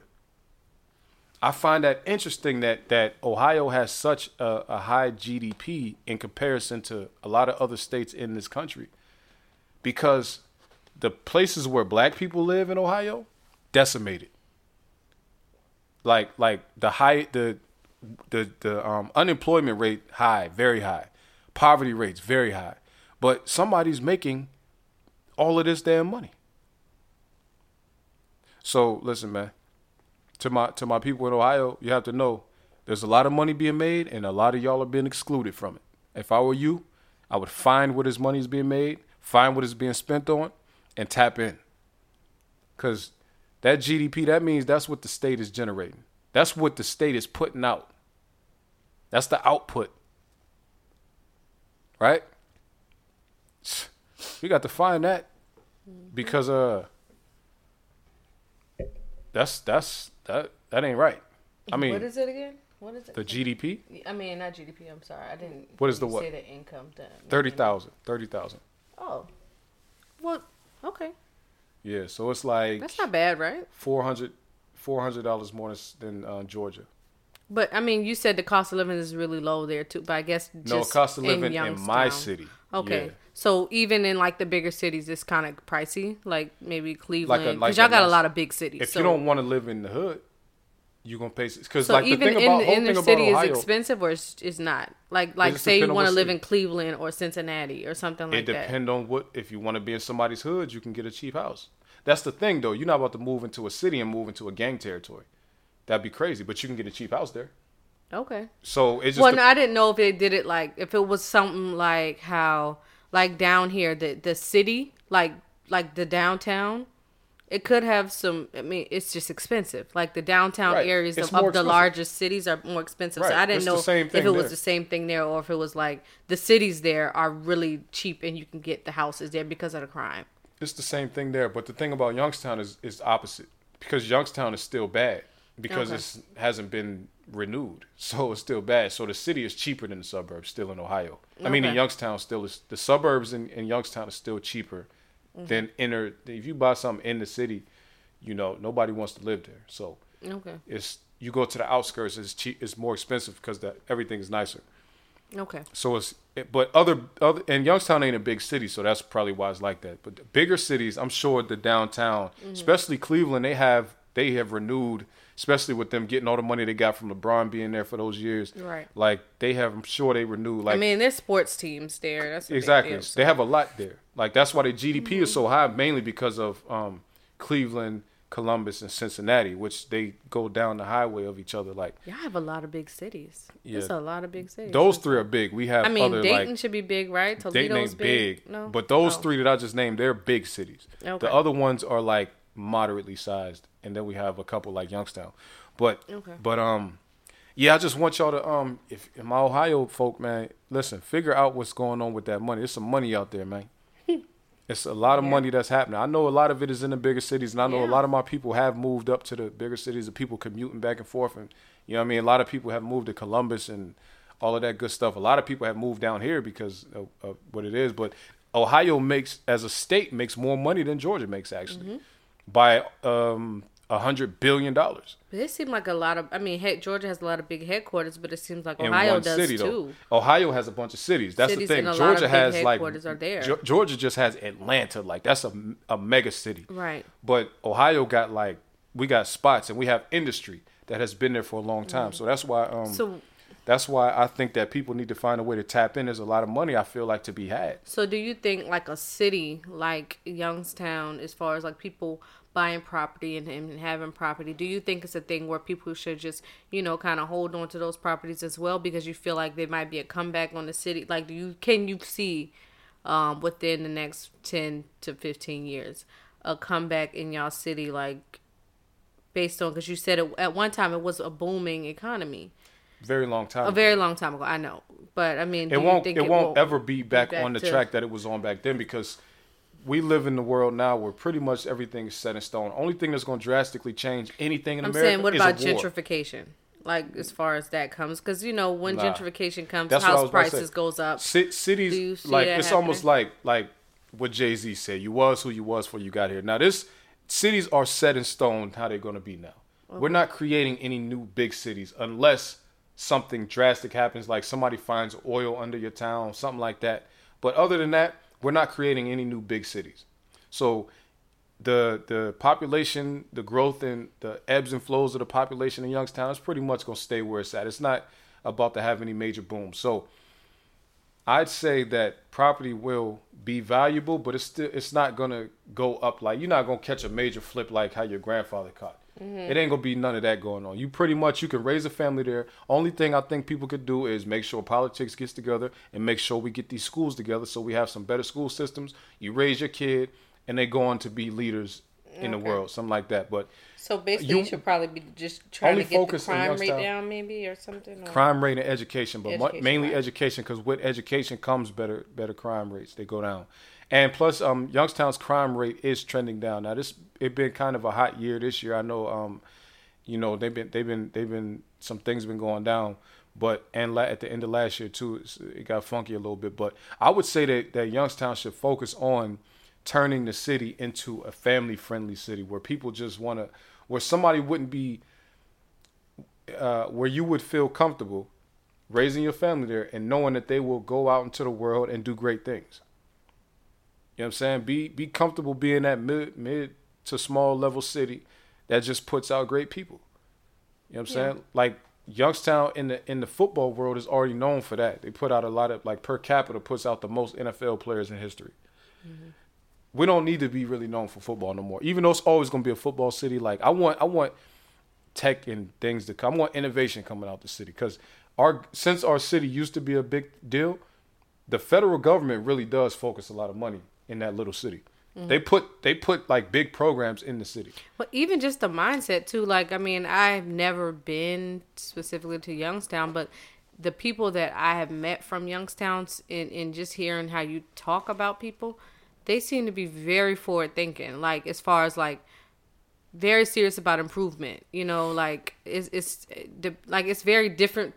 You know, for me even seeing that kind of thing because if you come from the hood, like I come from the hood, a lot, I know like especially like in Charleston, people aren't very forward thinking. They kind of get complacent um, because of poverty and stuff like that. Like, but I have seen where it seemed like they they don't do that in Youngstown from basically from the people that I've met or You know what's weird about Youngstown? Youngstown is only sixty thousand. It don't feel like a small city when you in it though. Mm-hmm. It it feel like we the the way we came up and the way people carry things. It feels bigger than it is. Like Mm-hmm. there's mansions, big ass mansions in Youngstown.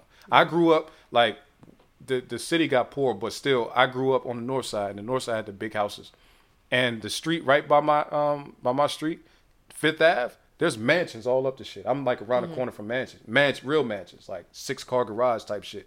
But they just hundred thousand dollar house just because it's in Youngstown. So it's like and that it's it's it's just like a like we don't have a small city mindset because Yeah. to us our city had everything growing up. It had a D1 college. So if you you know what I'm saying, it's a D1 state university. It had we had our own banks like you know what I'm saying? You could go get loans, you can get houses. I mean, we had some big ass drug dealers. Mm-hmm. Warner Brothers, the the big Warner Brothers, they're from Youngstown. We have the richest man in all of Ohio from Youngstown. That whole family is from Youngstown. We don't have a small town mindset, even though it's a small city. We don't have like it's a big city mindset. People think big, they dream people big. think like, big exactly like like i said you grew up in a huge house right and you said maybe like a hundred around a hundred thousand you know just cheaper for like you guys had No, so my much house house. wasn't a hundred thousand. oh well i mean hell no. i'm saying like still No, way cheaper mansions. okay so that's crazy so like Yeah. the mansions being 100000 but you still grew up in a big house right whereas i grew up in a house that was a duplex that was six bedrooms, but it was you know up and upstairs and downstairs, straight shotgun house. The house in as a whole probably was like sixteen hundred square feet. Now think about six bedrooms, two bathrooms, sixteen hundred square feet, right? So that's com- like super small. But that house is people saying it's like a million dollars. Like they're trying to buy it for like a million dollars, and God knows what it's worth now.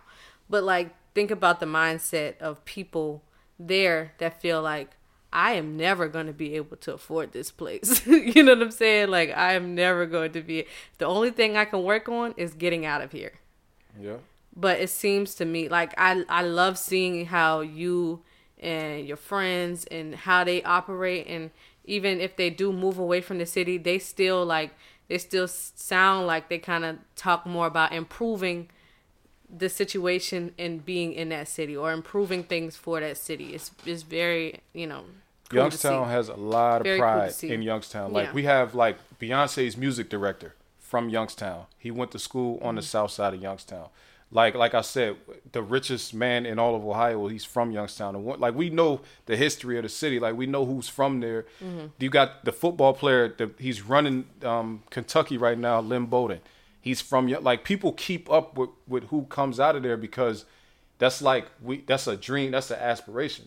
It's like that's like we we even though the city's small, even though it's not a lot of money there anymore, there used to be a lot of money there. First of all, secondly, there are people that make it out, and we tell stories about them. Like, yeah, they they, they used to do this, now they're doing this. Now it's like a good, like a feel good type of thing. You know, Richard Pryor have a bit about Youngstown.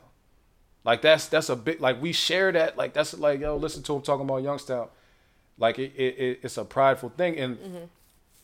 that's how I know we have like a, a bigger city mindset. That's why I feel like it's so much easier for us to transition into a big city because we already was thinking like, okay, if I just had this, I would do this, mm-hmm. this, this, this. We already thinking about what we would do if we had an opportunity to do it because we've been thinking about it since we was little kids. Mm-hmm. You know what I'm saying? And like I said, like seeing, you know, some smaller towns like they they they got they might have like and, and I'll just say they might have a, a, a- drug dealer, and they drug dealer might be the rich guy. He might have a nice old school car with some big ass rims on it, but he's still living a little ass house. Because it's the city he in, they just don't mm-hmm. have big houses like that. You know what I'm mm-hmm. saying? But I've seen people that that make like big city money in the mm-hmm. streets though Yeah. and they come and lit, lay their head in Youngstown. So you see them driving in cars that you see on TV. See, So our drug dealers like- never. They they Hmm? would get a house on the island quick. Like our drug dealers wasn't Well, the you would big ones, the them. huge ones. Well, I mean, I'm saying you would you would see them though. Yeah, You- I mean that's the, what I'm saying. the big guys, but not would- like the whatever. You would know, think like we dealers. we not just seeing dudes that's just you know, and and it's just it's just a lot. Like we have seen people with a lot of money is what I'm saying. Like so, it's not only just because the city is poor, but we have seen people with a lot of money though.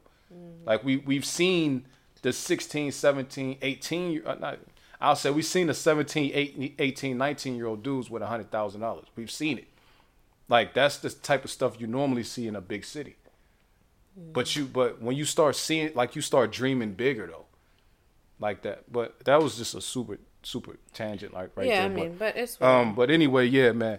These these states, y'all. If anybody wants me to send y'all the list that I put together with just the black states, I'll I'll send it to you. It's in Excel format, or I can put it in PDF and send it over to your email address. Y'all let me know you send your send an email to regpodcast at gmail.com. That is the podcast email address, and I will send you the file that I have. My man Jay, he said we need to make a longer podcast. Here you go, my G. This is the only reason. I agree. I agree It's the only with reason Jay. that I did. Only reason that I did this this episode is because he just texted me about that uh, um, after we dropped Jay the from last one. South Carolina. Yeah, Jay from South Carolina. Okay. Right. Only reason I did is because I'm like, yo, I'm just gonna fill up the slate with, with topics, and we just gonna talk about them because uh, he was like, yo, f all them other people. I need something long while I'm driving because he a truck driver. And we both like long podcasts. I don't even know why you'd be fronting like that because we we prefer long. Because I see the stats, so I see when people. So you think people off. do, people turn off our stuff? Yeah. what, you, what you mean? really? You didn't. Have, you shouldn't have told me that. Why? What you mean? They turn it off. you asked me. I'm being honest. You know, after you know, listen. Well, why people be lying get- like they listening to like? Well, we get a million. of We get a million views, right? But I mean, five hundred thousand of them turn it off early. Like I, Y'all, please all, don't turn this off. I guess because we'd be falling apart. all of the people that I'm talking about right now have not made it this far.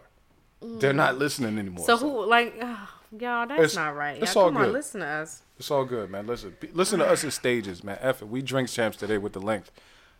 I like long podcasts, but short. I like long podcasts. drink champs. Drink shit, champs is getting kind of short You though. bugging. It is lately.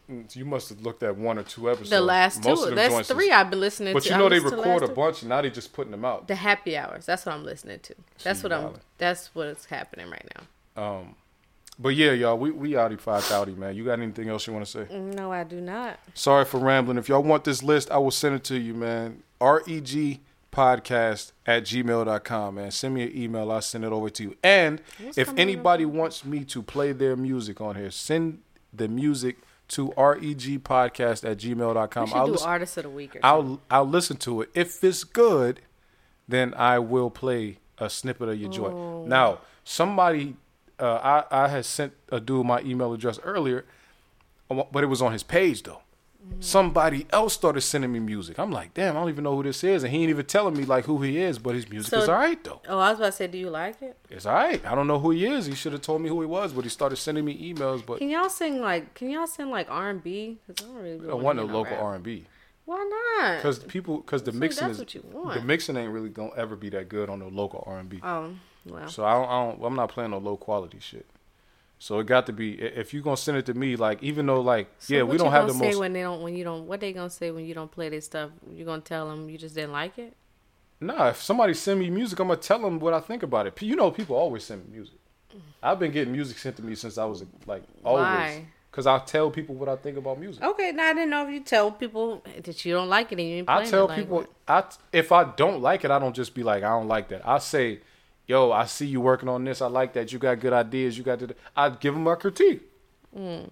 I'm. I Mm. we mean, should just play Dev You got. You got to remember though. I used to be a producer, small level producer, but I used to be a producer. I helped a lot of people start rapping because I told them how you become. How I said this is how you rap. Now I can't tell you how to become famous, but I could tell you how to make it. I could tell you how to structure a song. I know about Can about. you make a song for the podcast? no, I, I got a beat. No, No, no, I'm me, saying me, you Zeke and actually Deron, me, Zeke and Deron one. I actually know he- did make a song. y'all song. made the beat, but no, make no, no, we made a song to that. I just never recorded it Okay. because I started What do you mean recording. you didn't record it?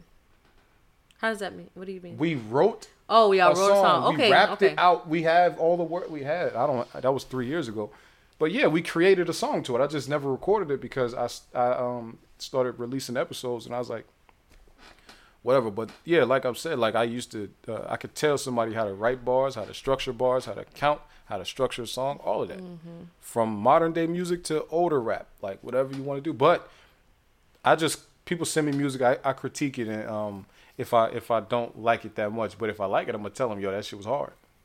So, uh, y'all send me y'all so send me your music if you want me to. If not, then whatever. If you have a Send business, some topics. I need to get in this email and see what's going on too. I haven't gotten anything but that's the music that I just s- Oh. started getting like yesterday. But my man Busy though, man, BZZY OG, B Z Z Y O G on Tidal and everywhere else. I'll just say Tidal first. Tidal and everywhere else, man. That's my guy. Uh, Biz, but shout out to you. Hopefully you, you, you make it as long. Either way, your music is at the beginning, so you'll be alright. Peace. You thought I rolled over you bitch ass niggas. Yeah, yeah. Started from the bottom, now I'm up here at the top. top. Crackers at the corner, man, I'm about to spin the block. block. Started with the henny, then I mix it with Ciroc. Whoa, I don't never listen, Nicky telling me to stop. Whoa. Started from the bottom, now I'm up here at the top. Yeah, crackers at the corner, man, I'm about to spin the block. Whoa. Started with the henny, then I mix it with Ciroc. Whoa, I don't never listen, Nicky telling me to stop. I've been on my bully for a minute, that's a fact. Ahead of you hoes, niggas acting like I'm back. Calling my connect, cause he just fucked up the pack. He sending me double, I ain't gotta send it back. No, go check my DMs. Now these hoes.